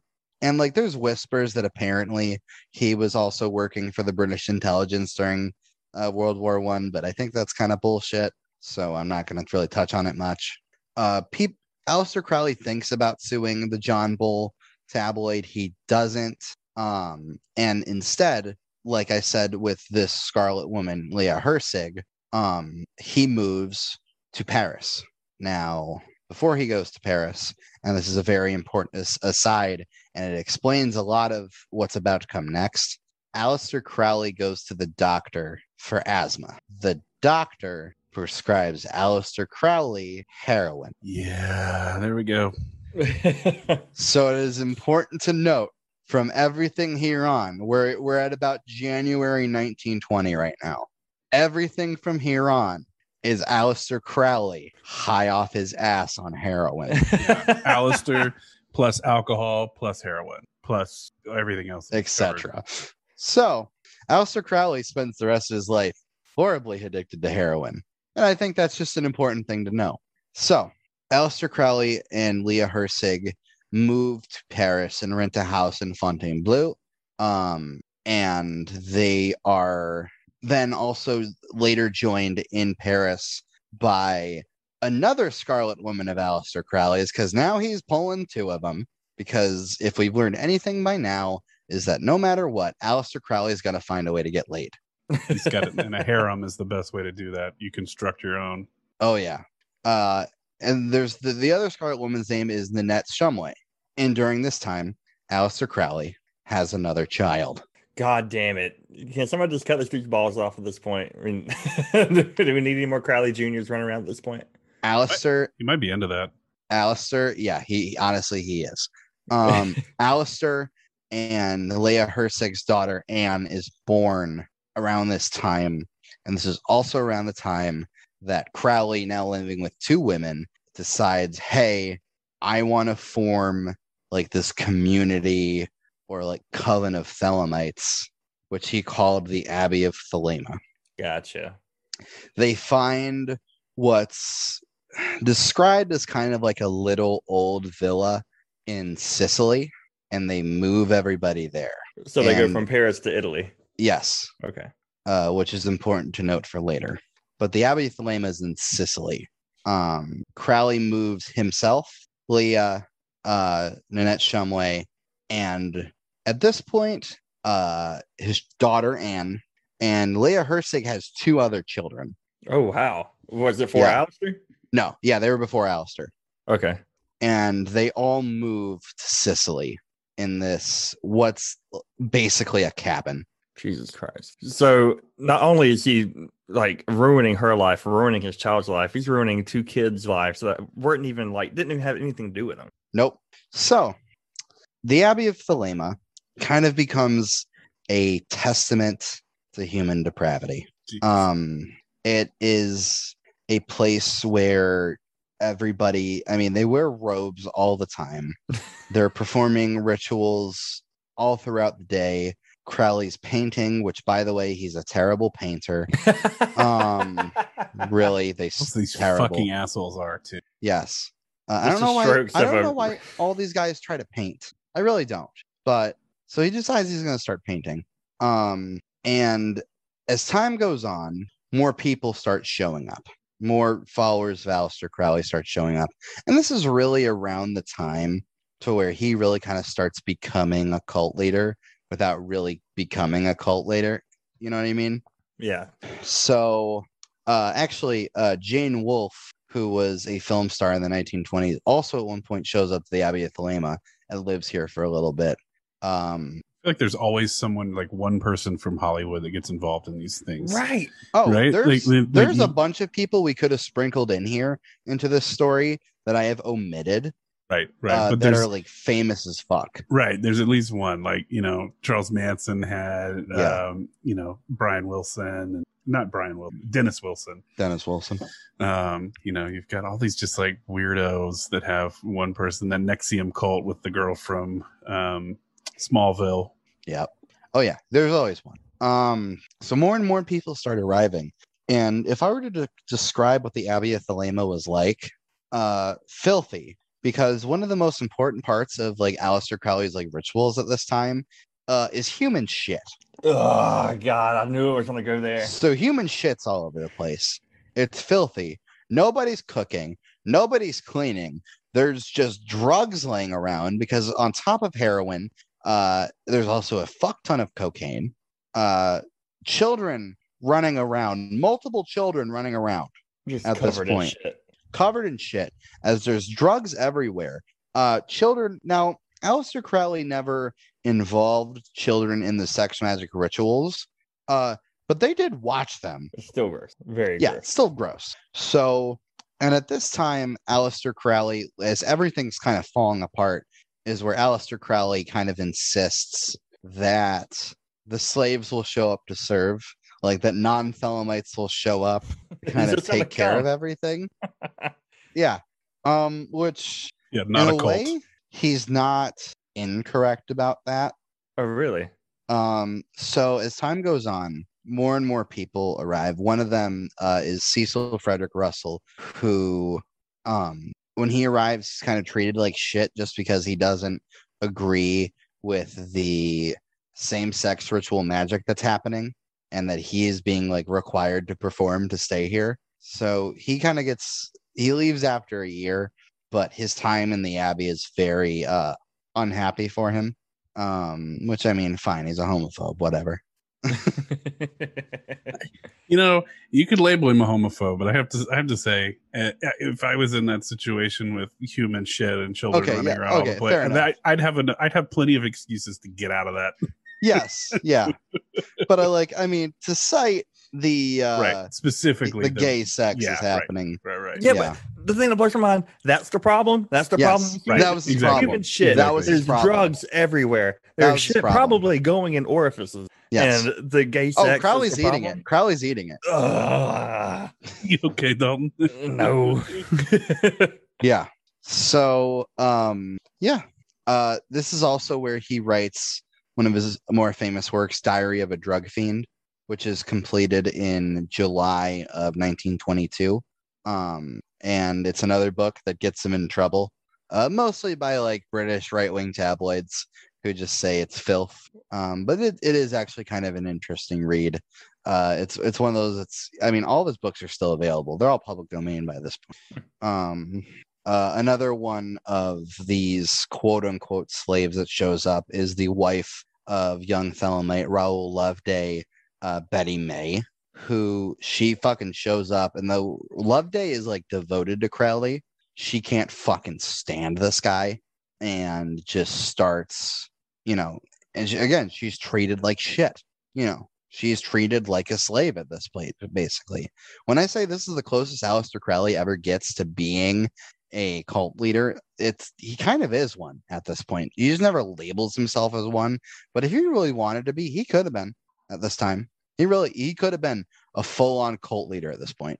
It's also funny too because I, you know, like I, reading about a lot of these, not Crowley specifically, but like our last episode that would have posted when you hear this is James Strang, and I didn't cover this because there's just there was so much else to cover, but spousal like external spouse trouble leads to so much havoc in these like tight knit circles i mean Yeah. there were there there were wives of some of the guys that followed uh strang that came in and just absolutely caused chaos with the with the station and it's interesting that it happens sort of over and over and over again where it, it, it specifically it's like the guy is following this personality and his wife comes in can immediately see through all the bullshit Yes. and it's just havoc because Yep. of this this one person that comes in and just goes crazy and it, it's it's i think it's super fascinating because it does happen over and over again in a lot of Oh, yeah. different situations um so yeah so that's i think that's kind of a Oh, it's it's about to wreak a lot more havoc, but uh, and it, it it's actually what causes the Abbey of Thelema to be no more here pretty soon. But uh, it- I mean, surprise, surprise. Before we get into that, I do just want to point out that uh, Crowley's daughter Anne, um, in the Abbey, does pass away. we just know from like the how poor conditions at the abbey Yep. Yeah. Uh, she got very, very sick, and then she died. This dude's life is riddled with dead children. It's Yeah. crazy. Yeah. Orange warned us. He did I- say at the beginning lots of dead kids. Yeah, lots of dead kids lots of dead people lots of dead kids. Um hopefully lola's okay. Ho- hopefully she Made we, something. we stand lola. Yes. I hope i hope she went and she found happiness somewhere. So uh our, our buddy richard or, or sorry raoul loveday here uh with his wife that hates the place. So with may really kind of detesting everything that's going on that at one point also kind of gets Crowley to not view Loveday in such a wonderful light. So, what May says is that anytime anybody in the Abbey used the word I, they were required to cut themselves with razors. uh, don't like that. Nope. that's which- cult shit that's cult shit Yep. Oh, it gets worse. So I I alleged I I I alluded to before that the Rich Raoul Loveday and Betty May kind of lead to the end of the Abbey of Thelema. Um, unfortunately, this also leads to the end of Raoul Loveday. Um, because as a part of a ritual, Crowley makes Raoul drink the blood of a sacrificed cat. It's Oh. real gross. fucked up yeah Yeah, Now- real gross shit. I I don't know how much medical knowledge you guys have. not as much as you i'm very Almost sure none. so when when foreign things like cat blood enter the body your body doesn't like it uh, and your immune system immediately begins attacking it uh, that also means that your body begins to attack whatever this y- you know wherever these foreign bodies are located and wouldn't you know like most substances that pass through the body uh, the cat blood was being processed by the liver. Within days, Raoul Loveday enters liver failure from his own immune system attacking his liver and dying. Now, do you think he was also in, in doing drugs and drinking? A hundred percent, A hundred Yeah, percent. So he's already got a compromised liver, and then Yeah. you, you introduce. Yeah. But this this kills a person quick. right. This would kill a person fucking quick. so, what would have happened if Raoul said no? Would have there been any consequences for him, or Uh probably not. oh man, Because if you remember correctly, Crowley's whole thing is like do as thou wilt is the whole of the law. Right. So, so like will. it could have been you know and this is gonna i'm not gonna i'm gonna clarify here in a minute and i'm not victim blaming here so i don't think much would have happened to him if he would have said no that's just my theory here but you also remember that raoul loveday was one of those guys who was very devoted to Aleister Crowley. he would have done anything for him. Crowley says jump, fucking Raoul asks how high. So there was no fucking way Raoul was saying no. So what happens after the he passes away? Is there like an investigation or Oh, there's an investigation. And do you know who's running Italy at this time, Dalton? M- Mussolini? Benito Mussolini, You got it. who does not like leftists, does not like occultists, and does not like Aleister Crowley, Who is not a leftist? who's not a leftist, but he definitely is an occultist. Yeah, but he's a free love libertarian, Yeah. which you could easily mistake, maybe if you weren't looking very hard. I wasn't I wasn't calling Aleister Crowley a leftist. No, I was no, just I know. listing the things Benito Mussolini doesn't I'm just like. I'm just defending leftists. I was like, don't put that motherfucker No. over here. no, no, no. He's not. No, he's not one of us. Uh, We're not so- claiming him. Yeah. So like, Crowley gets deported, which realistically could have been worse. Yeah, yeah, yeah. I think he got off really easy on that. Yeah, I mean, you could have. They could have just killed him. I was like, considering the regime, yeah. Yeah, they could have just killed him. So, uh, a little bit later in life, Crowley now has to move back to London, and Crowley at this point, he's getting into his fifties. Uh, really kind of end of life uh portion here for Crowley. Um, so do you remember how earlier his friends suggest that maybe he should try to sue John Bull, the tab, the right wing tabloid, for quote unquote slandering his name? Well, Crowley doesn't have any money, so Crowley decides, you know what? I think I'm gonna go do that. Oof, wow. Yep. So Well, he's he's getting near fifty at this point, so I think over his sugar 50. baby We're phase, over fifty. We're over, over 50. 50. So I think his sugar baby phase has to be over. Yep. There's there's not there's no money coming anywhere else. There's Yeah. no daddies for The wells. daddies.com at this point. Yeah, the wells kind of run dry. So this is what he's deciding to do. Um, and during this, so it's it's a libel, it's a slander case, whatever. And would you like to know what the judge tells Aleister Crowley during this case? I'm curious because libel and slander laws in England are fucking wild. They are, but the judge. The, keep in mind, this is Aleister Crowley. This is the most wickedest man alive. This is the Great Beast Six Six Six. This is the man who literally has a string of bodies behind him. This is an out and out bisexual who people have sued others for slander before. People have sued other publications before just for saying that that person was involved with Aleister Crowley and have won those cases. Jesus. The judge looks Aleister Crowley dead in the face and says, Sir, you do not have a reputation which to slander. You have no reputation that could be slandered any worse than anything you have, you yourself have not already. Wow, that's wild.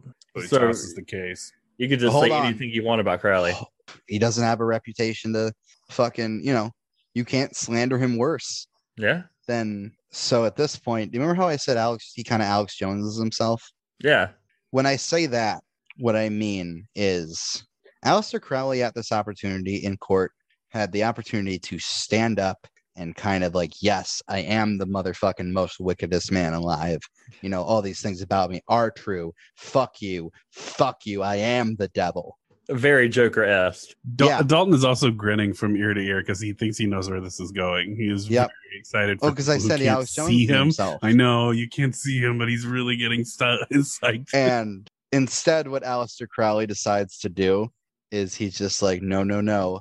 That's all just a character. That's not the real me. Those nicknames aren't even mine. The, the the real really what people call me is Little Sunshine. Did he really say that? Yes. Oh my god. so uh, like- this is this is this is when I this was what frustrates me about guys like this, and it's the same thing about like it's it's it's all bullshit, and they know it, and they just believe so hard until they get into a predicament where they know they're going to be in a lot of trouble, and then they they they they tip their cards. Like, give me It's a not- grifter, It's But- not even that he's in a lot of trouble. He is the plaintiff in this in this case. right? He he needs the money. he needs the money. It's not even it's not even that he would get in trouble. He he's doing this, and do you know how much this this fucking li- this slander case is for? I'm Do you know what the amount Crowley's asking for? Five hundred dollars. Five hundred dollars. Holy shit, that was a Jesus guess. That was a, five hundred dollars. That's it. He is shelling he is getting he is shilling out his reputation as the wickedest man alive for five hundred dollars. God, that's not That's- very wicked at all. That's so pathetic.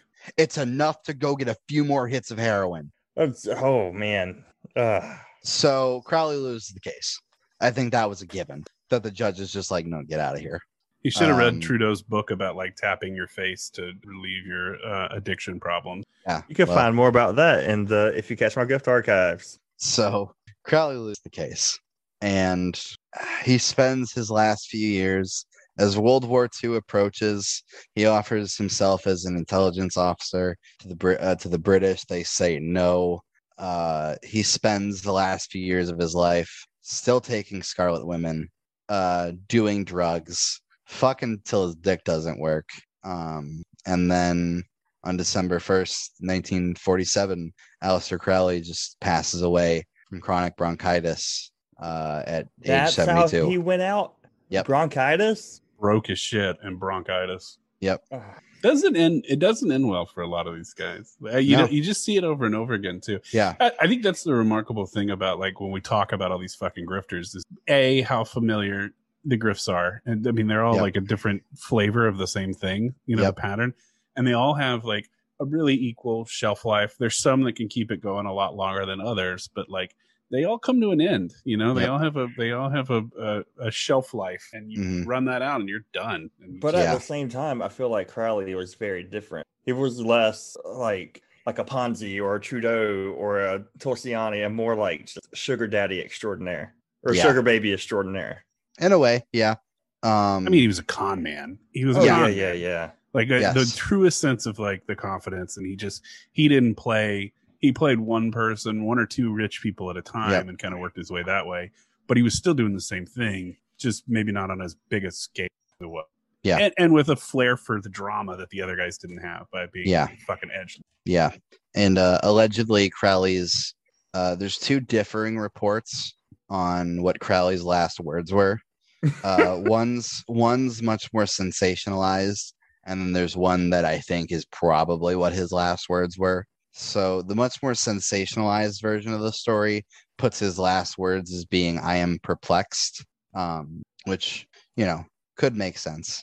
Oh, like I'm Uh, confused. Like, why is this happening to me? yeah or whatever is happening but more realistically and the version of the story i believe personally uh crowley's last words are i hate myself and i Uh, think realistically that's probably what they were well and, and so i mean here's the thing about that it's like if you have enough of an impact on people good bad or otherwise that people are arguing over your last words you really made a mark on on the world and and that's what's so maybe disappointing is that there's still people that kind of follow you know his his belief system there's people oh 100% that that really delve into this as like a, a scholarly topic. I mean, like you're like Jesus Christ, this guy was fucking horrible, but people are Yeah. still like really enthralled with this world, and you're One kind of hey. one of the most influential figures of the late 19th earliest 20th century by far to who whose impact we still really see a lot today right which is a Um, shame uh in yeah. some ways. to an in some ways, you know. Uh, I know a lot of followers of Thelema, and I didn't mean to lambast you guys at the top. I've, it's all in fun. Uh, if we have any Thelemites listening, it's all in fun. Um, oh, I, and actually, a lot of Thelemites would probably agree with a lot of what we've said here uh, on this podcast today, because actually, Thelema as a religion, a- as a movement, really has kind of moved away from Aleister Crowley. which is good. That, I mean, um, I think that's kind that of is- very much have tried to distance themselves from Aleister Crowley. Um, because bad bad people can have good ideas. yes. do as you will isn't a bad mindset to have, but there's No. got to be limits on it. You know, there's got to well be. As i said earlier with like practicing um like satanism and everything and how very much different satanism is it kind of does take that do as thou wilt but kind of adds caveats of cause no harm uh Right. don't do on you know don't actively make people's lives worse do as thou wilt with you know you know respect to other humans and respect to your surroundings I just and I'm, I'm putting it into context as for the other people we've talked to. I mean, some of the folks that we've talked about are still alive, but Yep. I'd be willing to wager that their their impact doesn't outlast their death by very much, you know. No. But most of the people that we've talked to, with the exception of of Strang, who honestly his his influence has wavered so much over the years. I think there's like 500 practicing Strangites in the in the United States, but most of Yeah. them, as soon as they're gone, that's it. Game over. Yeah. Their their thoughts and belief systems and, Yeah. and their it's over. But not him. Yep. He's this guy is one that's really Crowley almost legacy. becomes bigger after death. hundred percent. Yep. Uh, Crowley almost becomes much much bigger after death. He he's a brand at this point. Yeah. I think Aleister Crowley's a brand. Yep i mean, you know. to this day, you see his influence on like uh things that things that we like, like wrestling. Aleister 100%. Black. That's a name Yeah. derived from Aleister Crowley. Yeah. Yep. Yep. Edge Lords. Edge Yeah. Lords. Yeah. You know, he he is, you know, that brand of like dark magic. He's the first dude you think of. Yeah. You know, it's almost corporate at this point. Yeah. Not almost, it 100%. is. Put his ass in a Black Sabbath song. That didn't hurt. No, not at all. Fucking, you know, you could even fucking trace Aleister Crowley's influence throughout the rest of the 20th century. Yeah. You know, you can blame, or I guess, I don't know if blame's the right word, but you can kind of blame uh, Aleister Crowley and his teachings for kind of the end of the free love hippie movement. Um, because the guy who was teaching magic to the Rolling Stones and everything at the time was a direct Thelemite and student of Aleister Right. Crowley, who was also the same guy who hired the Hells Angels to work security at that one Rolling Stones concert In that Altamont. died in Altamont, where they got stabbed by where a fan got stabbed by the Hells Angels, and then that kind of ends the free love hippie movement. That was it. That was the Hey. moment. Tell me more about this later. I'm really interested in this. All right. Yeah, it, that's We'll another wild story. But yeah, Aleister Crowley is, you know, his hands are all over that. And that happened well after he died. Well, call me. See now, call me old fashioned, but Mm-hmm. I mean, I'm I'm more of a Rasputin guy myself. Fair uh, enough. But yeah. I could definitely recognize Crowley and what he's done. Yeah. I mean, hell, if we want to really, really get into it, we can talk about Crowley's also the probably the reason we have Scientology as a thing. Yeah. Because yeah, of uh L. Ron Hubbard's original like partner in like creating that whole thing. Uh he was a Thelemite and a noted student of Aleister Crowley. you could say the modern American new religious movement. I think it, you know, the the I think Mormonism may have started it, but that was, Mhm. you know, the, I think that the modern part is key. You know, I think Yeah. Mormonism was the American new religious movement. You Mm-hmm. know, American new religious movement, and then you know someone like Crowley. There's a few more players about that same time that really came through, and they were like, "Well, this is what it would look like in modern times, like a hundred years after Joseph Smith." And and uh, yeah, yeah, there's something. There's something. This is the template. Yeah, I think that's that's really a fascinating part of the story. Oh yeah, for sure. And you know, like I said, he he is the face of the occultism movement. Yeah, So So it's like wow. he's yeah, Aleister Sure. Crowley. That's it, man. Uh so Austin, what's next for uh what we got going on next week? I have a couple of things. I'm not sure what order we're to do this, but um, one of my favorite things every four years is, and you know, if you do a little bit more reading into it, you realize like what a bunch of weirdos and greed bags and grifters there are involved in that organization. So that's a possible one. We got some psychic detectives that we might talk about. Uh, we got we got fun stuff coming up. So stay tuned because I'm not sure what I'm going to be able to get done in the time that I got, but it'll be I, I promise some fun stuff uh, coming up.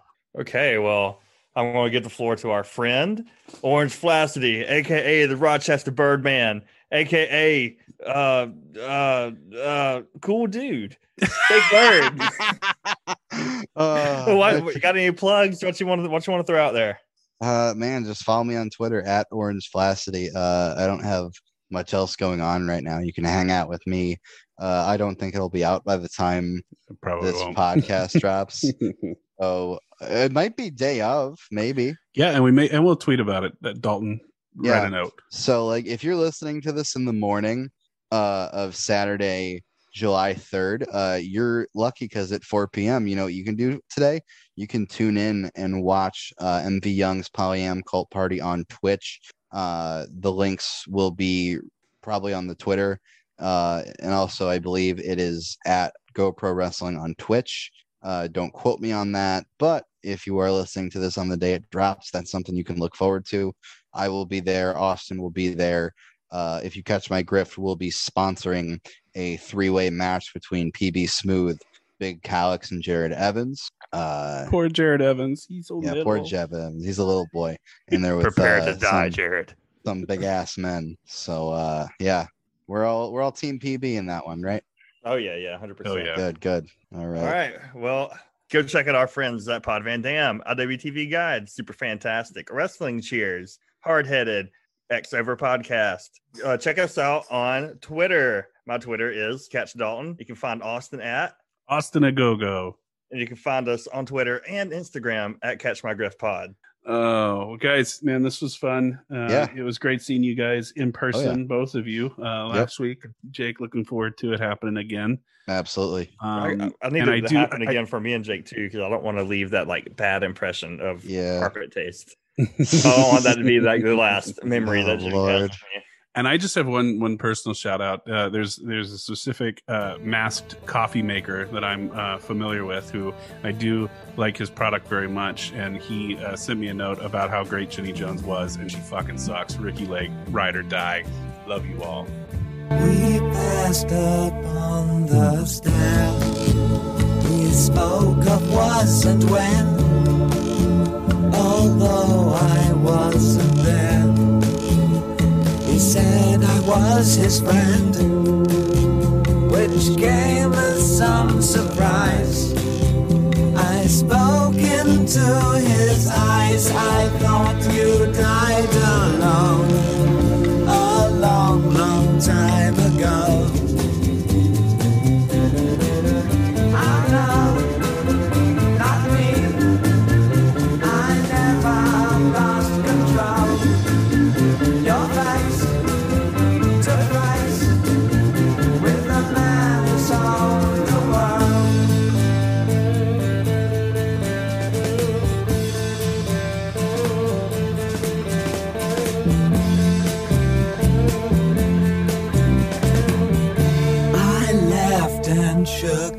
His hand and made my way back home.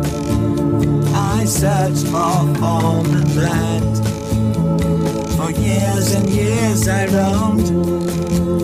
I gazed a gazeless stare at all the millions here. We must have died alone a long, long time ago.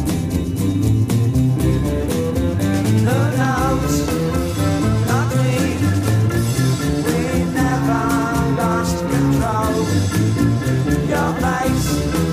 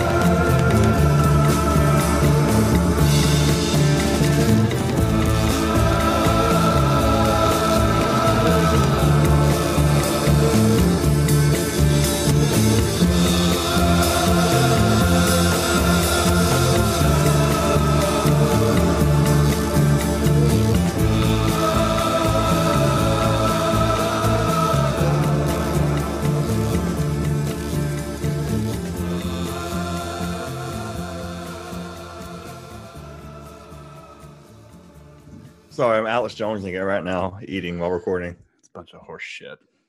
You should be ashamed of yourself, Dalton. Keep going. You gotta edit this as an outtake later.